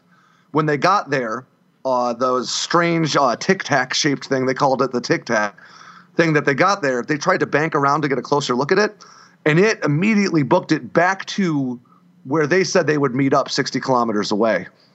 Uh, which would infer either you know a really crazy situation, you know, uh, uh, or that it was able to eavesdrop on communications. You know, and so when you hear about stuff like this, do want to think aliens, right? And Yeah. you know, I'm a big I'm a big fan of Occam's razor, right? Like, so the the theory that requires the fewest assumptions is But what, probably what the correct. fuck is Occam's razor on a flying tic tac that can read your thoughts, or, or or a sphere encased in a transparent cube? Like I'm trying to wrap my mind around that. Absolutely. You know, so so what you would normally my my almost always my first idea when I hear about a UFO sighting is that it was either a misidentified military aircraft, Yeah. just because military aircraft operate strange ways compared to the aircraft we're norm we're using, Or it's a radar or malfunction. it's a. I'm sorry, you broke up a bit there. or, or it could be a radar malfunction, or it could be some sort of natural phenomena that we don't quite understand. Yeah. or in those really rare situations where it is something that people have never seen before, I'm still more apt to believe that it's a technology demonstrator for a new drone or aircraft. Uh, I mean, Lord knows Lockheed Martin has already insinuated that there are SR 72 tech demonstrators capable of hypersonic speeds. These are triangular shaped aircraft, which I'm sure anybody out there who's, you know, follow UFOs casually would know that there's always reports of triangular shaped aircraft traveling at insane speeds that people tend to attribute to UFOs that could very easily be hypersonic programs. We've been doing hypersonic stuff since 2004. You know, it's it's not at all outside the realm of possibility. But so then when it's military pilots reporting these, you have to go, all right, so the only way that this is a government program is if someone in the government thought that it would be a good idea to see how Super Hornets would react to trying to intercept this, which that's not a common practice. That's a ding, Yeah, it's very dangerous. Idea. Very dangerous. you know, uh, and especially you know in, in these most recent sightings. Uh, where you're talking about what would be considered an unsafe and unprofessional encounter. You're talking about uh, flying in between two aircraft that are flying in a close formation at high at a high rate of speed. That is not something that you would do with an experimental drone program to test the limits of your drone because you're putting American lives at risk. Yeah. You know, so it makes you go, okay, so what the hell is this? Right? Is it a natural phenomenon that we just don't understand yet? Is it uh, a foreign military technology that's capable of entering our airspace and we can do little about it? You know, whatever it is, we need to get a handle on what's going on so that we can know if we need to defend ourselves and if we do, how to defend ourselves against it, especially if it's foreign military technology. Uh, I'm ne- you'll never catch me. Yeah, man, this one's aliens. you know, I uh, it's it's possible. I, I still think that it's the least likely possibility, but sometimes when you hear reports of things like this, when you watch the footage from Commander Fravor's FLIR camera on the nose of his Super Hornet, it's hard to look at that and go, "Oh, you know what that thing is? That must be a you know a Goodyear blimp that somebody mistaked in the distance." Yeah, I, I mean, even when we're talking about these incidents we've been talking about here, even if we say maybe it's a, you know, some foreign country has some technology, you know, we're not aware of, like these technologies that it would take to build the things that you're talking about. That's like several generations ahead of what anybody has, and I don't believe for a moment Absolutely. that the Russians built that um, they're they're so far behind. I mean, the Russians come to us for technology. The Chinese, Yeah, sto- and the Chinese they the Chinese stole can't all build of ours. on their own. Yeah, the Chinese Yeah, the stole Chinese- all of our the technology. Um, so they're using our stuff at best. Um, what other country in the world is developing compartmentalized, multi-billion or even trillion-dollar aerospace programs? Now there was there was a UFO sighting in Northern California last fall uh, that the Air National Guard scrambled F-15s to try to intercept. They weren't able to get a visual on whatever it was that that provided radar returns uh, because whatever it was zoomed out of there. It seemed to be a stealth platform that was giving intermittent radar returns. When it, in the case of things like that, I'm inclined to think that it's a commercial defense contractor testing uh, new platforms, right? But then when you've got trained military aviators, we're not talking about a Cessna pilot who got his license 60 years ago. We're talking about Super Hornet fighter pilots. Now, I, I, I've got a buddy who's an F 35 pilot, used to be an F 16 pilot, and he was talking about how, like, the, the, the, tra- the route that you take to being a fighter pilot is a long and difficult one where a lot of people get Yeah. weeded out, right? You're not always weeded out out of aviation, but you may not be a fighter pilot you may be a C-130 pilot. You know, that's what you're better suited for. We're we're talking about guys who have excellent decision-making skills, that are very confident in their ability to observe their environment because their life depends on it, you know, and are the best trained aviators in the world. America's military aviators have on average three times the stick time that Chinese or Russian pilots have. These guys are combat aviators. You know, they they're used to taking fire and looking for enemy aircraft. So when these guys report a sphere encased in a cube flying in between them, I'm not inclined to disregard you know what what they're saying. I don't know what to call it, that, and I think that's, that's the reason why it's and, so. And it's backed up by instrument readings and so on. Exactly, you know, and, and that's really where I where I get particularly interested in this stuff because I do think that a lot of UFO sightings are easily dismissed. You know, and I would. I, I'm you know, I'm not a UFO guy, Alex. Um, I do have an interest in, in classified aerospace programs, uh, uh, you know, being, you know, the kind of work that I do, of course think that stuff's fascinating. I do have kind of a passing interest in these like natural phenomena, like you know ball lightning. Ball and, lightning, uh, yeah, absolutely. There's some other stuff like high atmosphere effects that um, we didn't e- we didn't even have on capture on film until like the 1990s. They're called like red dwarves. Um, it's basically like um, it looks sort of like heat lightning, but it's red, and it goes up into our up, upper atmosphere. So it's like satellites will catch them. Um, it, it's like this just uh, giant red flash in our upper atmosphere. And it's yeah, a, it's, and, and you know, and there's other crazy things we just recently started getting. I think they call them phantom morgana, but uh, you know, optical illusions that can make it look like a city is in the clouds. Oh, you really? Know, or it can make it look like ships are flying in the sky as opposed to uh, on the water. But and I, I important for us to remember that our eyes aren't what you see is not really actually an accurate representation of real life, right? It's what the best your brain could do as fast as it can. Right. right. It's like Plato putting the uh, the wooden stick into the water, and, and you can see and, and underwater it looks like the stick is bending, but obviously you know it isn't. You know, hence an optical illusion. Perception is not necessarily reality. Absolutely, just and you know, and obviously eyewitness testimony is, is inherently flawed, but there comes a point yeah. you can no longer disregard these things because you think they're silly. You know, and at that point, you need to at least seriously consider what is in our airspace and how do we go about countering it if we needed to. And uh, but I think that's what's one thing that's really interesting to come of this. Like Luis Elizondo, who was the head of AATIP, the Advanced Aerospace Threat Identification Program, uh, that was running in the Pentagon. It was funded between 2007 and 2012, but continued to run it probably continues to run now under the auspices of a different name. Uh, but they they were the Pentagon's arm of investigating military reports of unusual sightings, along with like a bunch of other stuff that I think was a little crazy and probably why they got defunded. Uh, but the biggest thing that people aren't talking about coming from this is the the revelation that the Pentagon was funding that program. Uh, the recent announcements that the Navy is establishing procedures to try to explore these sightings is a pretty good argument in favor of the fact that the government does not know what these things are, is not involved in some far reaching broad alien conspiracy. Right. Roswell probably did not produce in life that we locked in a room studied. Uh, I think that what we're seeing is, you know, everybody's always talking about disclosure. They want the government to disclose what they know. I think what we're seeing here is that the government really does not know very much.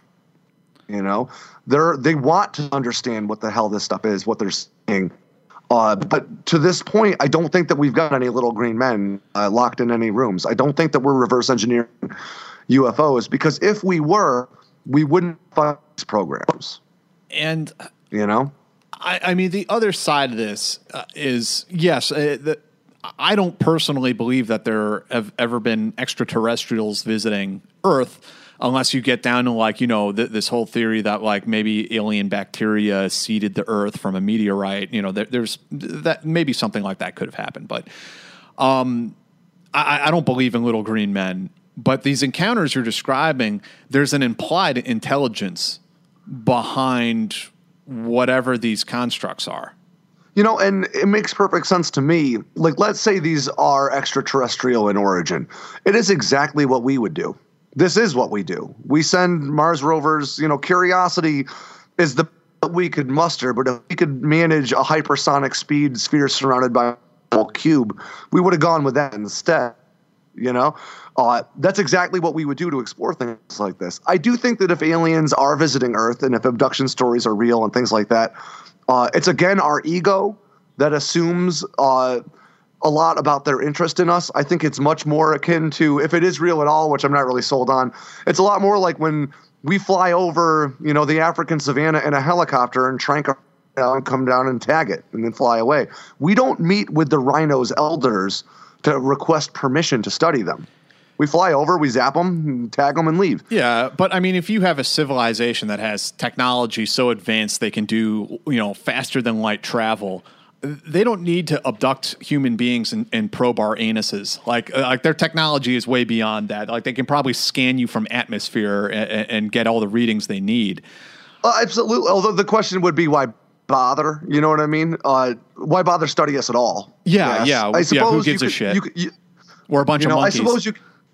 Yeah, you could argue any life studying, and that may well be that you know, and if it is automated being, uh, if you are capable of setting a prayer at faster than level, resources are probably not a concern, right? So sending it here isn't a big.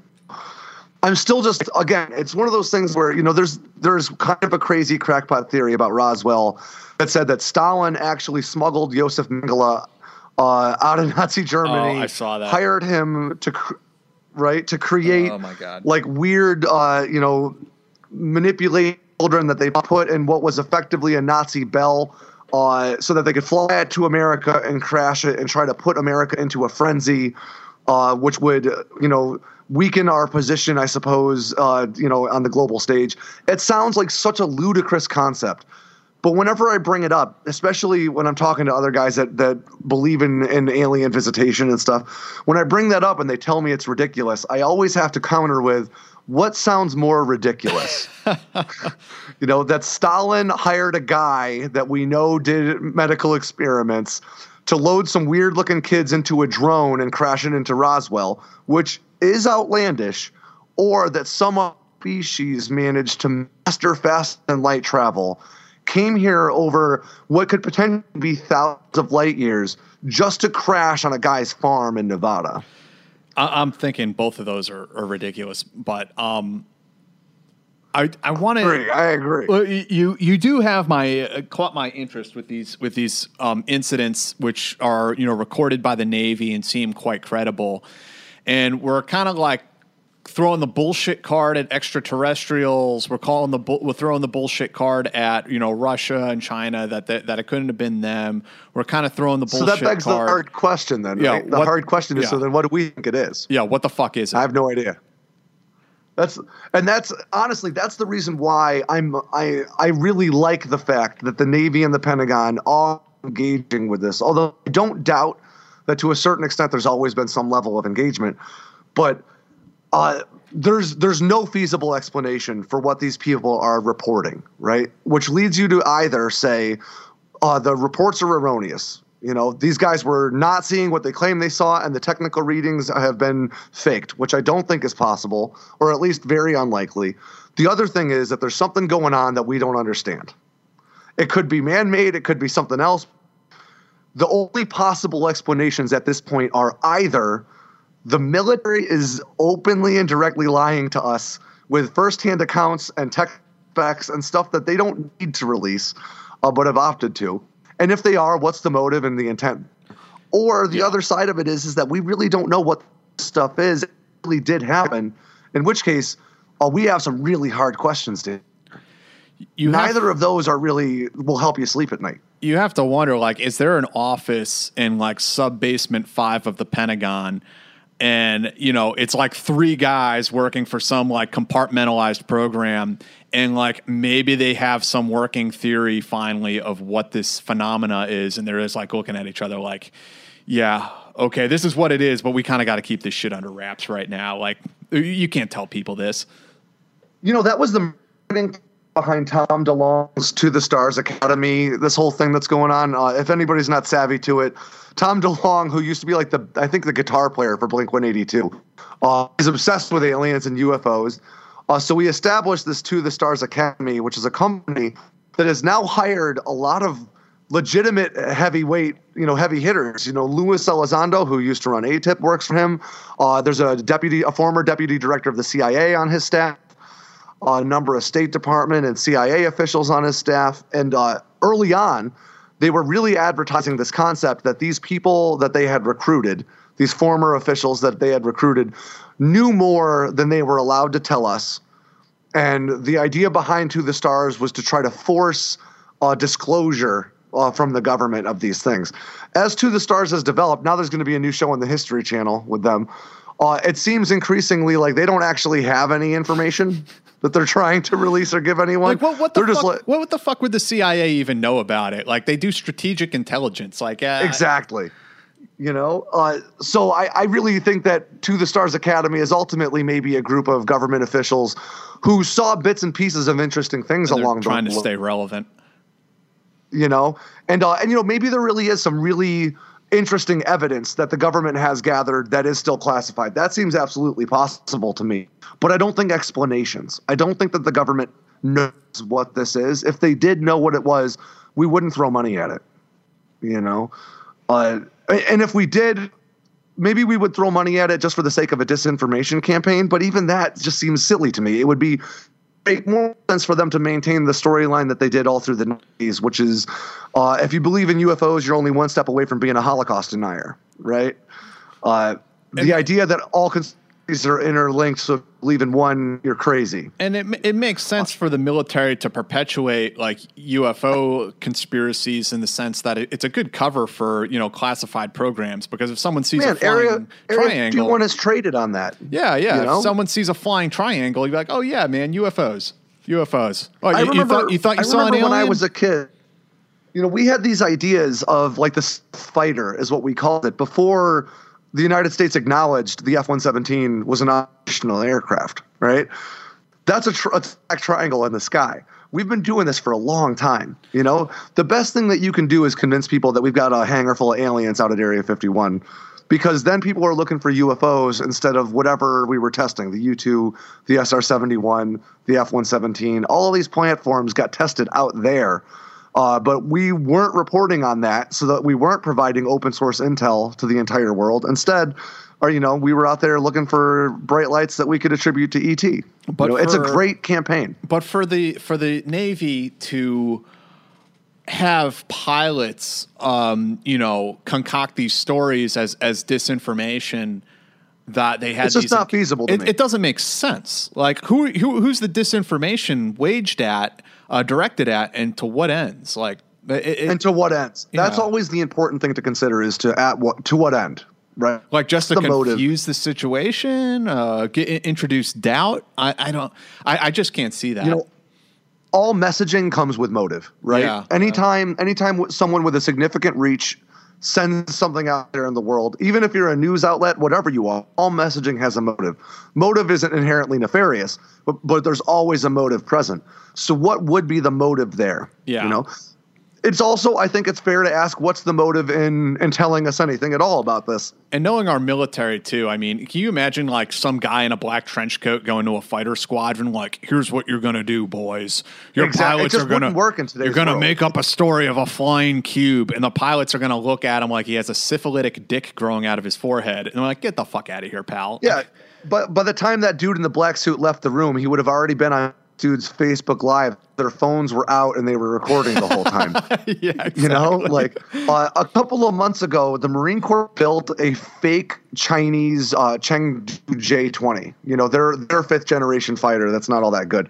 Uh, they built a fake one, and it was parked uh, for just like maybe five minutes outside a hangar in Georgia. Uh, here in Georgia, I want to say this was maybe four months ago.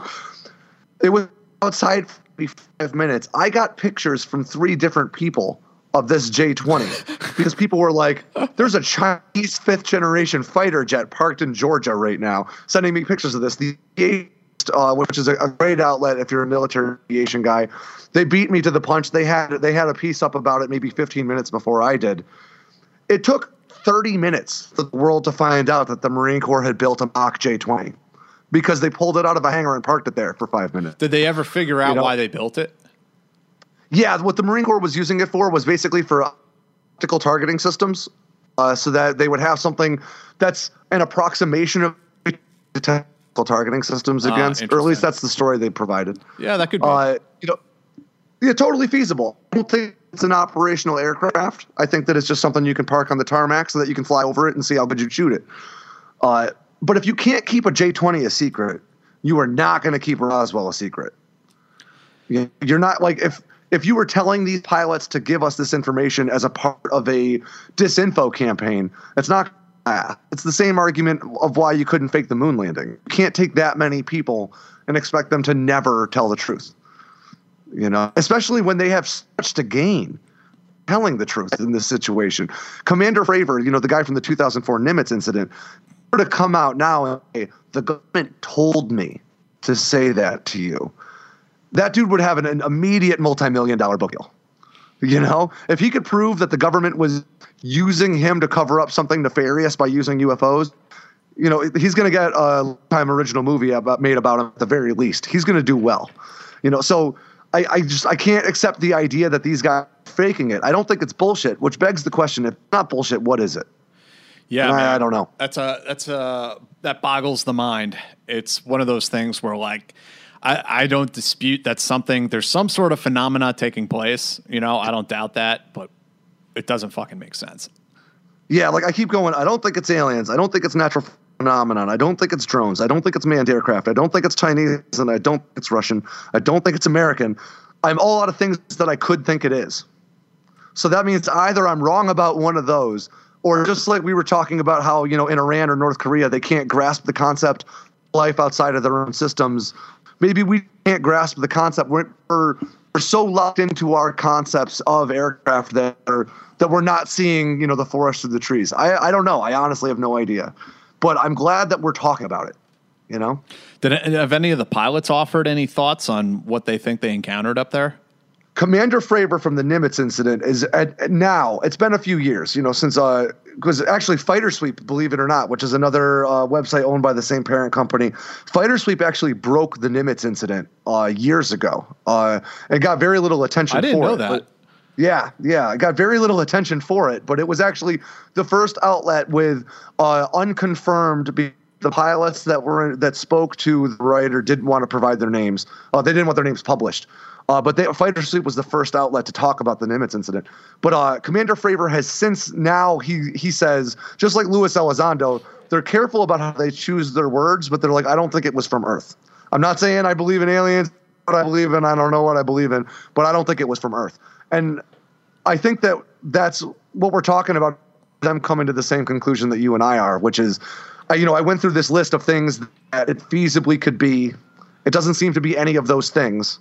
So what could it be? It doesn't seem to be something from our neck of the woods. If I You mean, know? if if anything, okay, if it did come, if it is not of Earth, you know, we have these ideas about how we would colonize Mars, like or, or, or other planets, and probably the way we would do it is send a bunch of robots over there first. And like scope the Yep. place out, and they would like start building. You know, they would at least start building the buildings and things like that for us. Maybe if if we were good enough, we would send everything over to start terraforming the planet um, and build an atmosphere there, so that by the time human beings show up, you know, you have a little colony that's ready to go. Well, it depends on how many layers of tinfoil you want me to add to my hat. Yeah. Uh, but there is a, a, large contingent of UFO researchers who do believe that that's exactly what's going on. Uh, that they contend they're- that, they would be probing just to see what's here, what could be done. You know, Well, even even further, they think that the reason why uh, so many abduction stories involve sexual uh, tests, like uh, removing women's eggs, making men ejaculate, you know, things like that. What they argue is that the Greys, uh, which are like you know the pop culture aliens, uh, they argue that they aren't able to live on our planet and are trying to create hybrids that could better survive on our planet. Uh, now, again, this is what I mean about how many layers of tinfoil do you want to add. This is how every conspiracy eventually ties to one another. it's right? and it sounds it sounds downright Freudian. I got abducted Exactly. by aliens. They made me ejaculate. You know, exactly. Lord knows it wasn't a weird dream. You know, I'm not crazy, and then I'm not, and you know, but uh, but this is exactly what I mean is that uh, you know any subject, no matter how seriously you want to take it, you can eventually bring back the crackpot stuff. But it's especially easy when you're talking about UFOs. So you and I, you and I are talking about like legitimate reports from from military aviators that are backed up, you know, with with technical information, and we are always just one degree of Kevin Bacon away from, you know, the, the Greys are, are are fucking us so that they can live here better, and that's why it's so easy to dismiss this subject mm. because we know so little that it's so easy to get so weird with it. If, right? I mean, if it's if it's accurate and there are pilots and they're seeing these craft and they're seeing a, a, a sphere encased in a transparent cube. My opinion, uh, I, I, mean, I've kind of laid out what I don't think it, that something like that would be us. I don't think it would be any foreign country. I, I would have to say that, like by process of elimination, that y- that that must be some sort of a drone that was sent here to base to scope us out and just see what the hell is going on here. Yes, see, and this is my problem because to me, logically, that's the only thing that I can really attribute it to. But I have trouble stomaching saying that's what I think it is. You know, like yeah, I have a lot yeah. of because. And like I've you know I've studied this. I, I actually wrote once for NewsRep about this. This all started because Stanton Friedman, who just passed away last week, uh, he's he's a renowned UFO researcher. Uh, he was a part of legitimate government uh, research efforts for a long time, uh, and was a devoted skeptic and uh, through his efforts with the government to investigate some of these reports, convinced himself not to be a skeptic. But he always took a very hard-lined approach to UFOs, which is why a lot of people don't know his name. Uh, he's not a Giorgio Tsoukalos who's going to gel up his hair and say it's aliens, you know. uh, he's a he's a legitimate hard-nosed researcher, so he's not all that famous because he's reluctant to say things that are crazy right? Uh, or was, excuse me, he just passed away. But I had the opportunity. I was in a talented and gifted class for my writing when I was in like fifth grade. And uh, we had to choose what we were going to write our reports about. I just chose flying saucers and UFOs because I thought they were cool. And I called him, and he took my call. That's awesome. Sent me a bunch of stuff, and, like, and was a really, really nice guy. I'm like, I was like an 11 year old. He didn't need to talk to me, you know. And uh, it sent me, I would say, cascading. That's you know, cool. like for years to come. But uh, the truth of the matter is that this is something that we've been talking about uh, like through artwork since we started making artwork. Yeah. You know, that's not to say that whatever people were drawing in cave paintings are the same things that we're spotting in the skies now. But what it is to say is that we've always wondered about the weird shit we see in the sky, Yeah. you know? And uh, now we may be better suited than ever to actually understand what it is, but there's a solid possibility that we're still not there. You know, it might be a, you know, uh, sufficiently advanced technology is indiscernible from magic, right? Uh, it may well be, if you're right, you know, if, if the logical explanation is that this is a drone from something else, um, it might seem so impossible just because if your civilization started evolving a million years before ours, your technology would be indiscernible from magic to us. Yeah. You know, uh, I just I have trouble. It's the same way, you know. I'm happy to read about and discuss ghosts, but I don't know that I believe in God, even let alone ghosts. Uh, it's because it's a it's a worthwhile exploration of how we perceive the world around us, even if it turns out to be bullshit. You know, in this case, I don't think it's bullshit though. I mean these these uh, these reports, I mean this footage isn't bullshit. If you ask me, I don't know what it is though. Oh, I mean, if it's not from Earth, I mean that is like the biggest paradigm shifting discovery in human history by far. And that's the reason why we're never going to conclude that it's not from Earth until we have no choice Right. but but to conclude that. You know, uh, in movies and stuff, it always seems like the aliens arrive and we all go, "Oh shit, there's aliens now." Uh, in real life, the aliens would arrive and half the world would immediately believe that it was the United States doing something crazy, or this is part of Russia's strategy, or it's the New World Order and the Illuminati, and these are holograms. Well, I mean, if we if we are to speculate about you know a civilization that you know entered their process of evolution a million years prior to us, I mean, we we also have to like think about you know maybe that civilization exists only as artificial intelligence today. Like maybe they did give up, you know, they they have moved into a new stage of life forms or wh- whatever the fuck. I don't know. It seems absolutely feasible. You know, like if you just but again, you know, we're limited by our by our ideas of what life is too, you know what I mean? But uh I guess that's what it really comes down to is that it's kind of like, you know, because I know you've written a lot of fiction, right? Yeah. Uh, before you sit down to write a novel, literally anything could happen in that novel. And that's what stops a lot of fiction writers from starting, Oh yeah. Yeah. right? Because you have a million ideas, but none of them really seem to go together all that well. You know, so you just kind of like, you, I don't know what to do, so I'm going to do nothing. That's where we're at with UFOs, is that we know so little about what the hell this is uh, that some people just go, uh, it doesn't make any sense. You know, uh, there's a thing. This is a little unrelated. Phantom time theory is the idea that uh, during Charlemagne's reign, uh, he and the church had control over so much of the Western literate population. Uh, that they actually invented about 180 years of history that painted Really? them in a in a better place. Uh, and because all we can really do for history at that of that era is trust. If we get six different sources that all, you know, say the same thing happened, we assume it just happened. You know, but if 90 percent of all the literate people in the world are your employee, you can have them write anything that you want. Again, this is one of those things that doesn't necessarily. I'm not necessarily saying I believe it's true. It's an interesting idea, but when I talk to my wife about it, she just goes, "No, you time you can't invent time. Time just stays steady. I don't want to wrap my head around this. I'm turning it off." It's a conversation she won't have. Well, it's like one of the like if- somebody like Pol Pot or or you know even if the Chinese government is successful in some of their uh, you know endeavors and what amounts to social engineering and human engineering, I mean, you know, what, it seems it seems totally possible. wasn't right? it You know? like George Orwell wrote about that kind of stuff? Like you know, if you control the past, you you know, if you control the present, you can rewrite the past and control the future.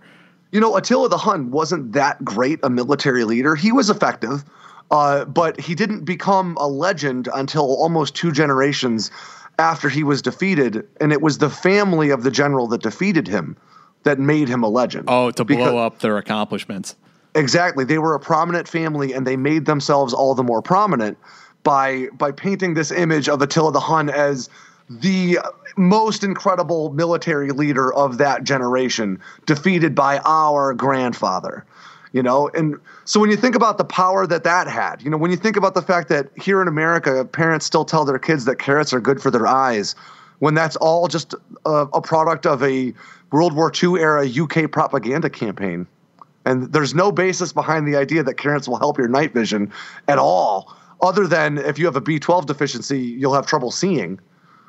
Uh, but we still believe it's true because that's how heavily culture informs the way we see the world. You know? Damn, dude. Well, this is some crazy shit that we usually don't get into on the podcast. I know this podcast, like, it's usually military stuff, and you guys let me on, and I really drug you down into the gutter here. No, no. I mean, uh, I agree with you that I like. I'm glad that they're, and I, I'm actually, I would definitely welcome any kind of like serious scientific scrutiny on the on this you know UFO phenomena to try to figure out you know what the fuck it really is, and you know, and, and you know maybe it'll end up keeping our fighter pilots out of trouble too. Um, sounds like some dangerous scenarios that are happening up there. I mean, I guess you know what I mean. And this is the problem I have: is that are they dangerous scenarios? Is you know, and is this real? You know, are they optical illusions? Is it nothing more than light, tricks of light? Who knows, man? And, Yeah. and but but like you said, I'm glad that people are looking into it because if it does pose a threat, if it really does pose a threat to America's sovereignty, or we can get crazy with it and say global sovereignty, that's a that's a legitimate concern that might sound outlandish right up until it's on your doorstep. You know, and there was a certain there was a time when we would have thought that terrorists hijacking commercial airplanes and flying them into the World Trade Center was an outlandish and impossible thing. You know, there's a reason why the Oklahoma City bombing was able to happen because the cameras on the outside weren't actually hooked up to anything. They had saved a bunch of money in building construction because they didn't want the building to look scary. And that's why so many children died in the blast because it seemed absolutely impossible that an American man would park a U-Haul full of explosives out front and walk away. You know, we can't afford to ignore threats, even if they seem impossible. And I'm not saying that I believe that Martians are here. I'm not saying that I believe that UFOs are a threat. But I am saying that if they are, we owe it to ourselves to take a look. You know? If they are, I mean, I just hope that they, you know, make me ejaculate and don't do any of that other crazy stuff to me. Well, I'll tell you what. If they do come here, we're not going to be dealing with like an interstellar army like the movies always say. It'll be the fucking Orkin man. It'll be, you know, like if they're capable of getting here, they're not going to need to come down here and fight us with space rifles. Yeah, it'll be like Thanos. Uh, Yeah, exactly. His fingers, we're all dead. Yeah. So so hope for the best. Let's just hope that they're here to tag and release. I them. remember my friend. My friend uh, was telling me he's a uh, he's a rocket scientist, and he uh, he was. You remember a few years ago where the astronomers found a star, and they were wondering if it was really a Dyson sphere. That that was like a Yeah, theory yeah, that was because it was uh like it was pulsing at an irregular rate, uh, consistently, right? something like that. And my friend was telling me, he's like, dude, if they really discovered a Dyson sphere, he's like, just get down on your knees and worship your new ruler because it's, Yeah. it's game over. Uh, You know, and a but- Dyson sphere, for like people who don't know, like what it would be like an artificial construct, um, like, uh, built around a sun. Like It you would en- encapsulate an entire star, And then you would build- all of its energy. and you would build your civilization, probably like somewhere inside that sphere. For you Star Trek: The Next Generation fans, there's one episode where Scotty from the original series was trapped uh, in a shuttlecraft that got sucked into the gravitational pull from a Dyson sphere. Uh, and as silly as all that sounds, it does give you a fun way to look at the scope of what a Dyson sphere would have to be. It would have to be literally uh, something built physically that would be about the size of Earth's orbit. Right. You know, that's. But so if a, if a civilization were capable of that, they're capable of anything. Yeah. Yeah. You're done. know? It's game over, man. Yeah, the the idea that we would be fighting them with uh, fighter jets like we were in Independence Day is an absolutely ludicrous proposition. we already know how to kill everyone on Earth with our technology. You know, like if you you think that they're going to come here with something that won't work as well as nuclear weapons, you know, it's it's again, it's you know, Amer- uh, not American human ego, right? We're we're big brained monkeys, but we think that we're much more special than that. Yeah, we like to anthropomorphize, you know, these sorts of threats as well. You know, Um, So anyway, to wrap things up, di- uh, did you go and see Endgame yet? I did. I actually, well, uh, just between us, I, I may have seen it a little bit illegally.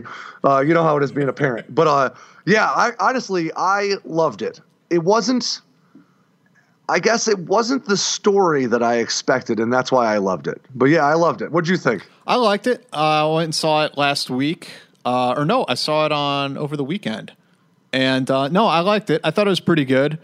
Um, it, time travel plots are always kind of difficult to maneuver. I think I my favorite is still the X Men uh, Days of the Future Past. I like that a little bit better as far as like the time travel aspect. But uh, I'd agree Endgame was good. that. Endgame was good. I did not like, you know, spoilers for anybody who hasn't seen Endgame. I didn't like Cap's conclusion. You didn't? Uh, I didn't. You know, it, in a weird way, it made me sadder than any of the rest of it. But that wasn't why. I, I didn't like it because it, it begged a lot of like really weird, hard questions. Like, how how did he manage to maintain a relationship with his wife without telling her about 9/11? You know what I mean? Or like trying in any way. It would have been really hard for him to be Captain America, living through all the disasters that Yeah, befell yeah. America uh, without ever getting involved at all.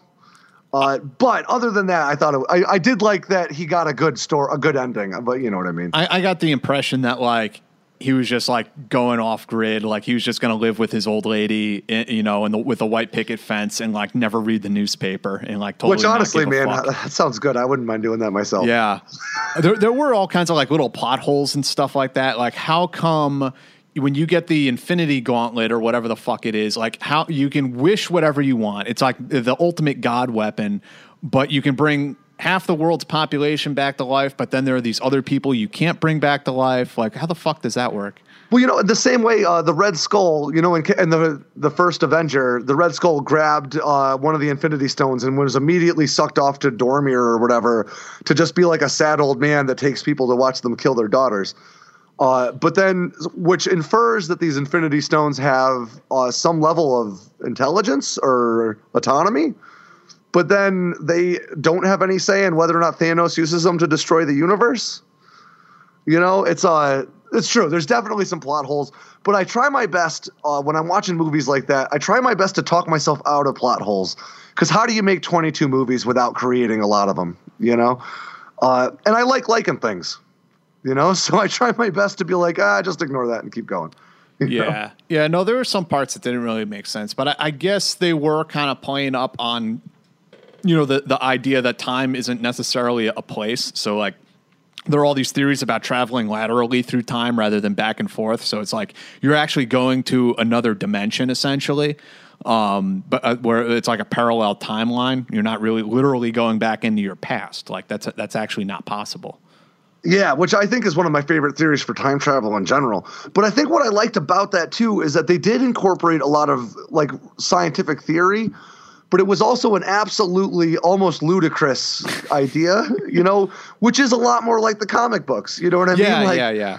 It bridged the gap between the movie world and the comic book world for me in a way that that I could accept. Admittedly, I'm going to need to watch it again a little more sober to, to come up with some like with like a real re- legitimate review.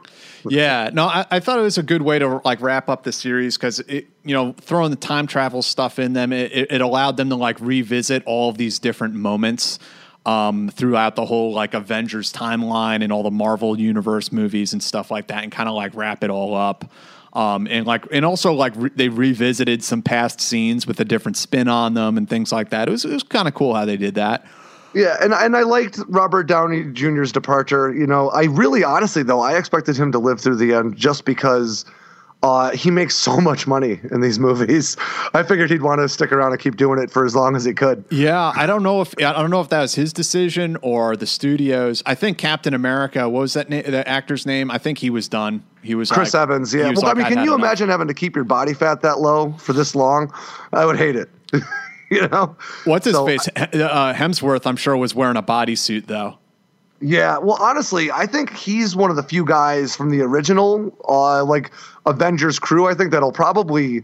I think we're gonna get a Thor four because Yeah. Thor one and two weren't all that good, and, And Thor Ra- three was such a hit. Ragnarok, Ragnarok was fucking awesome. He's It was gonna- great, He's yeah. going to end up with the because the the last the last we see of him, he's with the Guardians of the Yeah, Galaxy. So it's going to be like the uh, the Asgardians of the Galaxies, and that's his new role. He's going to be like the the fat funny guy on the uh, on the ship. which is which is awesome. And the Asgardians of the Galaxy really was a comic book for a while. It was different I, people. I think it is again now. is it again now? Yeah, yeah, So maybe you guys are right about that.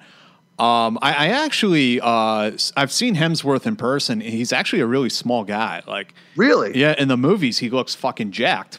And, and I, and Yeah, I'm sure, See, that surprises me. I'm sure he's in really good shape, you know, in the, in the when he does the films and stuff. But like, he- he's just a, a like a short, skinny guy. Yeah. That's always like because I'm I'm a guy I like to lift weights. I don't really like cardio, you know. But uh, that's always the thing that's bummed me out when I've met like guys in movies and TV shows. Is you know I'm six foot. I'm about two forty. I'm a pretty big dude, and they're always tiny. You know, No, and I, I want guy- these this- guys that are heroes on TV to be big. No, you know? this guy is a fraction of your size, Alex. I mean, he was he was like half of my size, and I'm not a big guy by any means. Wow, like that's crazy. Like I had the opposite experience meeting pro football players. Like when I met Wes Welker, uh, he used to play for the Patriots. When I met him, uh, I expected him to be a tiny little man because on TV he is. Because pro football players are just gigantic, and when I met him, he was like my size. I mean, I, I was heavier than him, but he was just a few inches shorter than me and yoked. And I was like, Wes Welker could kick my ass, and he looks like a child on TV. Uh, I I met um uh Randy Couture and Ken Shamrock one time, and like they're both big dudes. Like Ken Shamrock is short, but he's he's wide. Like he is built. He's a big guy. Yeah, actually, I met Randy Couture last year. There's a, I just posted a picture on Instagram a few days ago of me and Randy Couture, and he's about my size. And like I said, I'm six foot two forty. I'm Yeah. a pretty big dude. Yeah, yeah. So he's a big dude. Yeah, for sure. The scariest ones are basketball players because, like, you watch it on TV, and, and the shortest guys are six feet. So when Yeah. you when you see like like Michael Jordan is six six, and you know he's a he's, little he's guy. an average he's an average basketball player, and then all of a sudden you see him in person at six six, and you're like, Big hey dude. man, cool shoulders. Like, where's the rest of your head? yeah, you know, it's like I, I saw Dwayne Johnson. I didn't meet him. I saw him in a crowd once, uh, from like maybe 50 yards away. But I was able to see him in the crowd easily because the bottom of his neck was higher than everyone else's head. Yeah, he, You know? he's a, he's a fucking huge dude, isn't he? He's a giant. I mean, I think he's like six foot five, Wow. which isn't that crazy. But if you're six foot five, but you also look Jacked. that big, Yeah. You know, because it's harder to put muscle on a longer frame. You know what I mean? And he looks huge at six five. It's because he's actually like a garbage truck walking around. it's a giant, giant man. You know. But, but then you know you hear about guys like uh, Tom Cruise, or I just watched uh, Baywatch unrated. You know the Dwayne Johnson movie that Baywatch is in, and in a lot of scenes, Zac Efron is like talking directly to Dwayne Johnson's face, almost like they're similarly tall. Right. And and so I had to look it up because my wife thinks Zac Efron's hot, so I hate him, of course. Uh, dude's five foot seven. He's literally a full foot shorter than Dwayne So he, Johnson. he's standing on top of a box when he talks to Dwayne. yeah, like Tom Cruise has spent his entire career, right? It's Yeah, like- yeah. He, he he must be wearing like corrective shoes to get himself. That was the the thing with Pacino. They got um that new Scorsese film coming out, like what's it called The Irishman or something like that. Oh, really? No, I haven't seen Um, the trailer. I, I think it's Yeah, coming out on haven't it Netflix in October. I want to say it's like Scorsese, Pacino, um, De Ni- oh De Niro's the guy. Then they had a shot of the um, like a still from from the set, and De Niro is in like platforms that would make any woman in the seventies blush. Like, Really? they- like like eight inch platforms, just huge. And you're like, all right, I guess. I mean, you, if you're gonna make him look six two and you're five six, like how either you stand on a box or you wear shoes. Wait, but this movie's called The Irishman. And you got De Niro and Pacino. It I know, right? It's What the fuck? Can I get some representation in Hollywood, please? I forget. It's it's a it's a famous mobster. I f- uh, oh, it's the Jimmy Hoffa story. Um, it's Uh, the guy that okay. kills Jimmy Hoffa, Gotcha. whoever he is, and it's about that. Um, and yeah, That's fair. well, But I'm not. I'm not surprised at all, man. I mean, Mark Wahlberg, from what I heard, is only like five seven or five eight as well. You know, because when you when you have like Mark Wahlberg's got kind of like a stocky tough guy build. That stocky tough guy build doesn't really usually come in six foot tall packages. You know, but when you know you're playing opposite, you know, an actress who's five foot eleven and is wearing heels so her calves look right on camera. You got to put Mark Wahlberg in some fucking platform shoes, man. You know, otherwise Charlize Theron's gonna make him look tiny. like, All right, man. I think uh, we've probably gone for like two hours, and uh, we've like gone around the world like several times. Like this is uh, this is the weirdest podcast I've this, ever done. This is the weirdest podcast any of us have ever done, and uh, this is like uh, this is like one of those weird like Joe Rogan podcasts where they're smoking very weed. yeah, very similar yeah, feel. right. Except I, all I've had to drink is a cup of coffee today. So I mean, I don't, even, I don't even I'm have over here excuse. drinking Walmart clear American wild cherry sparkling water, so you know I'm getting wild. You're all hopped up on goofballs over there, Alex. exactly, Uh, exactly. We'll have, we'll do this again sometime with uh, with more alcohol, and then yeah, we'll see man. much We'll uh, we have. do the Batman Superman episode. I'm sure there are some there are some listeners that will probably get a kick out of it. There's probably a lot will be like, Jack, you need to just stick to what you're good at and, and stop fucking around. Um, but we'll do that. We'll get to that at, at some point. Uh, anyone got any final thoughts to throw out before we wrap this thing up?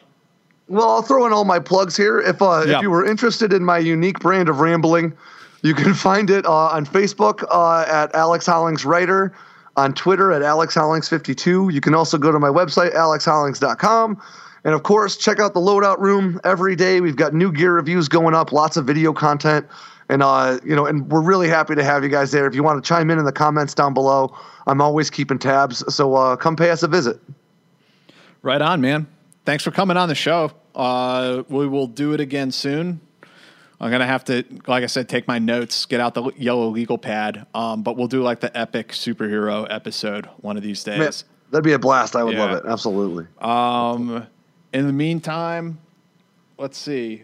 I got a few things I'm working on for the website, but really the only thing I have to plug is uh, is the same as usual. My book. Uh, so Murphy's Law is out there. If you guys want to go and check it out, the audiobook is out, Kindle, ebook, however you guys want it, you can obtain it And leave a review. and leave a review. Good, please. bad, or indifferent. please. I can't I can't recommend it enough, honestly, guys. I read a lot of bad veteran writing, uh, and then This is you know, not just- it. You know, especially because you know a lot of times guys will release books, and I'm like, well, I really want to hear his story, and you can tell this person's not a storyteller. You know, uh, the story might still be good. What's great about Jack's book is that Jack's stories are incredible, and Jack is also a storyteller. It's really, it's hard to put the book down. I can't recommend it Well, enough. I will say there's no ghostwriter on the book. Like I wrote the whole fucking thing myself. So that's probably part of the reason. Like um like uh, Remy Adele when we had him on the other day, he said the same thing. I respect him for that because he's like, yeah, no ghostwriter. I wrote this book myself. You know, and it's true because when when you hire a ghostwriter, a lot of times a lot of the edge is lost because the ghostwriter doesn't know the experiences that you have. A lot of times they're not even military, you know, and they're they're working with notes. And your book's awesome, man. I'm honestly like I'm not saying this because you're my friend, like genuinely, I'm having a blast reading it. No, I appreciate that, man. Thank you. You know, so everybody go and buy it. But then when you're done, also buy my book. You can find it on Amazon. It's called The Perception Wars. But you know, buy buy Jack's first.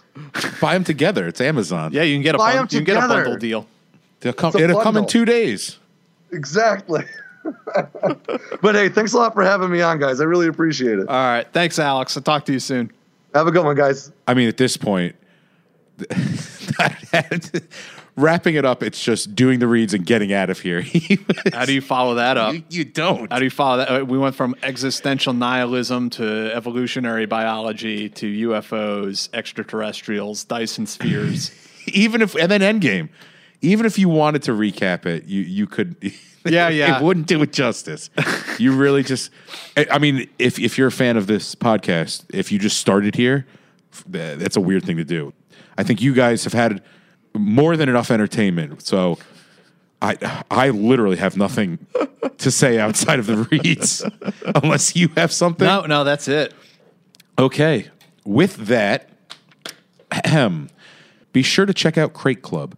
It's a club for men, by men, of gear handpicked by special operations veterans. All tier crates are available at crateclub.us. And right now, we are running an extremely limited promotion of 20% off for all SOFREP Radio listeners. This is the biggest discount we've ever made available, and we don't know how long this promotion will last. So get on it right now. That's crateclub.us. The coupon code is SOFREP, S O R F E P. That gives you 20% off your subscription for all crates. Sign up today. Also, as a reminder to you, the listeners, now is the time to sign up for the Spec Ops channel, our channel that offers the most exclusive shows, documentaries, and interviews covering the most exciting military content today.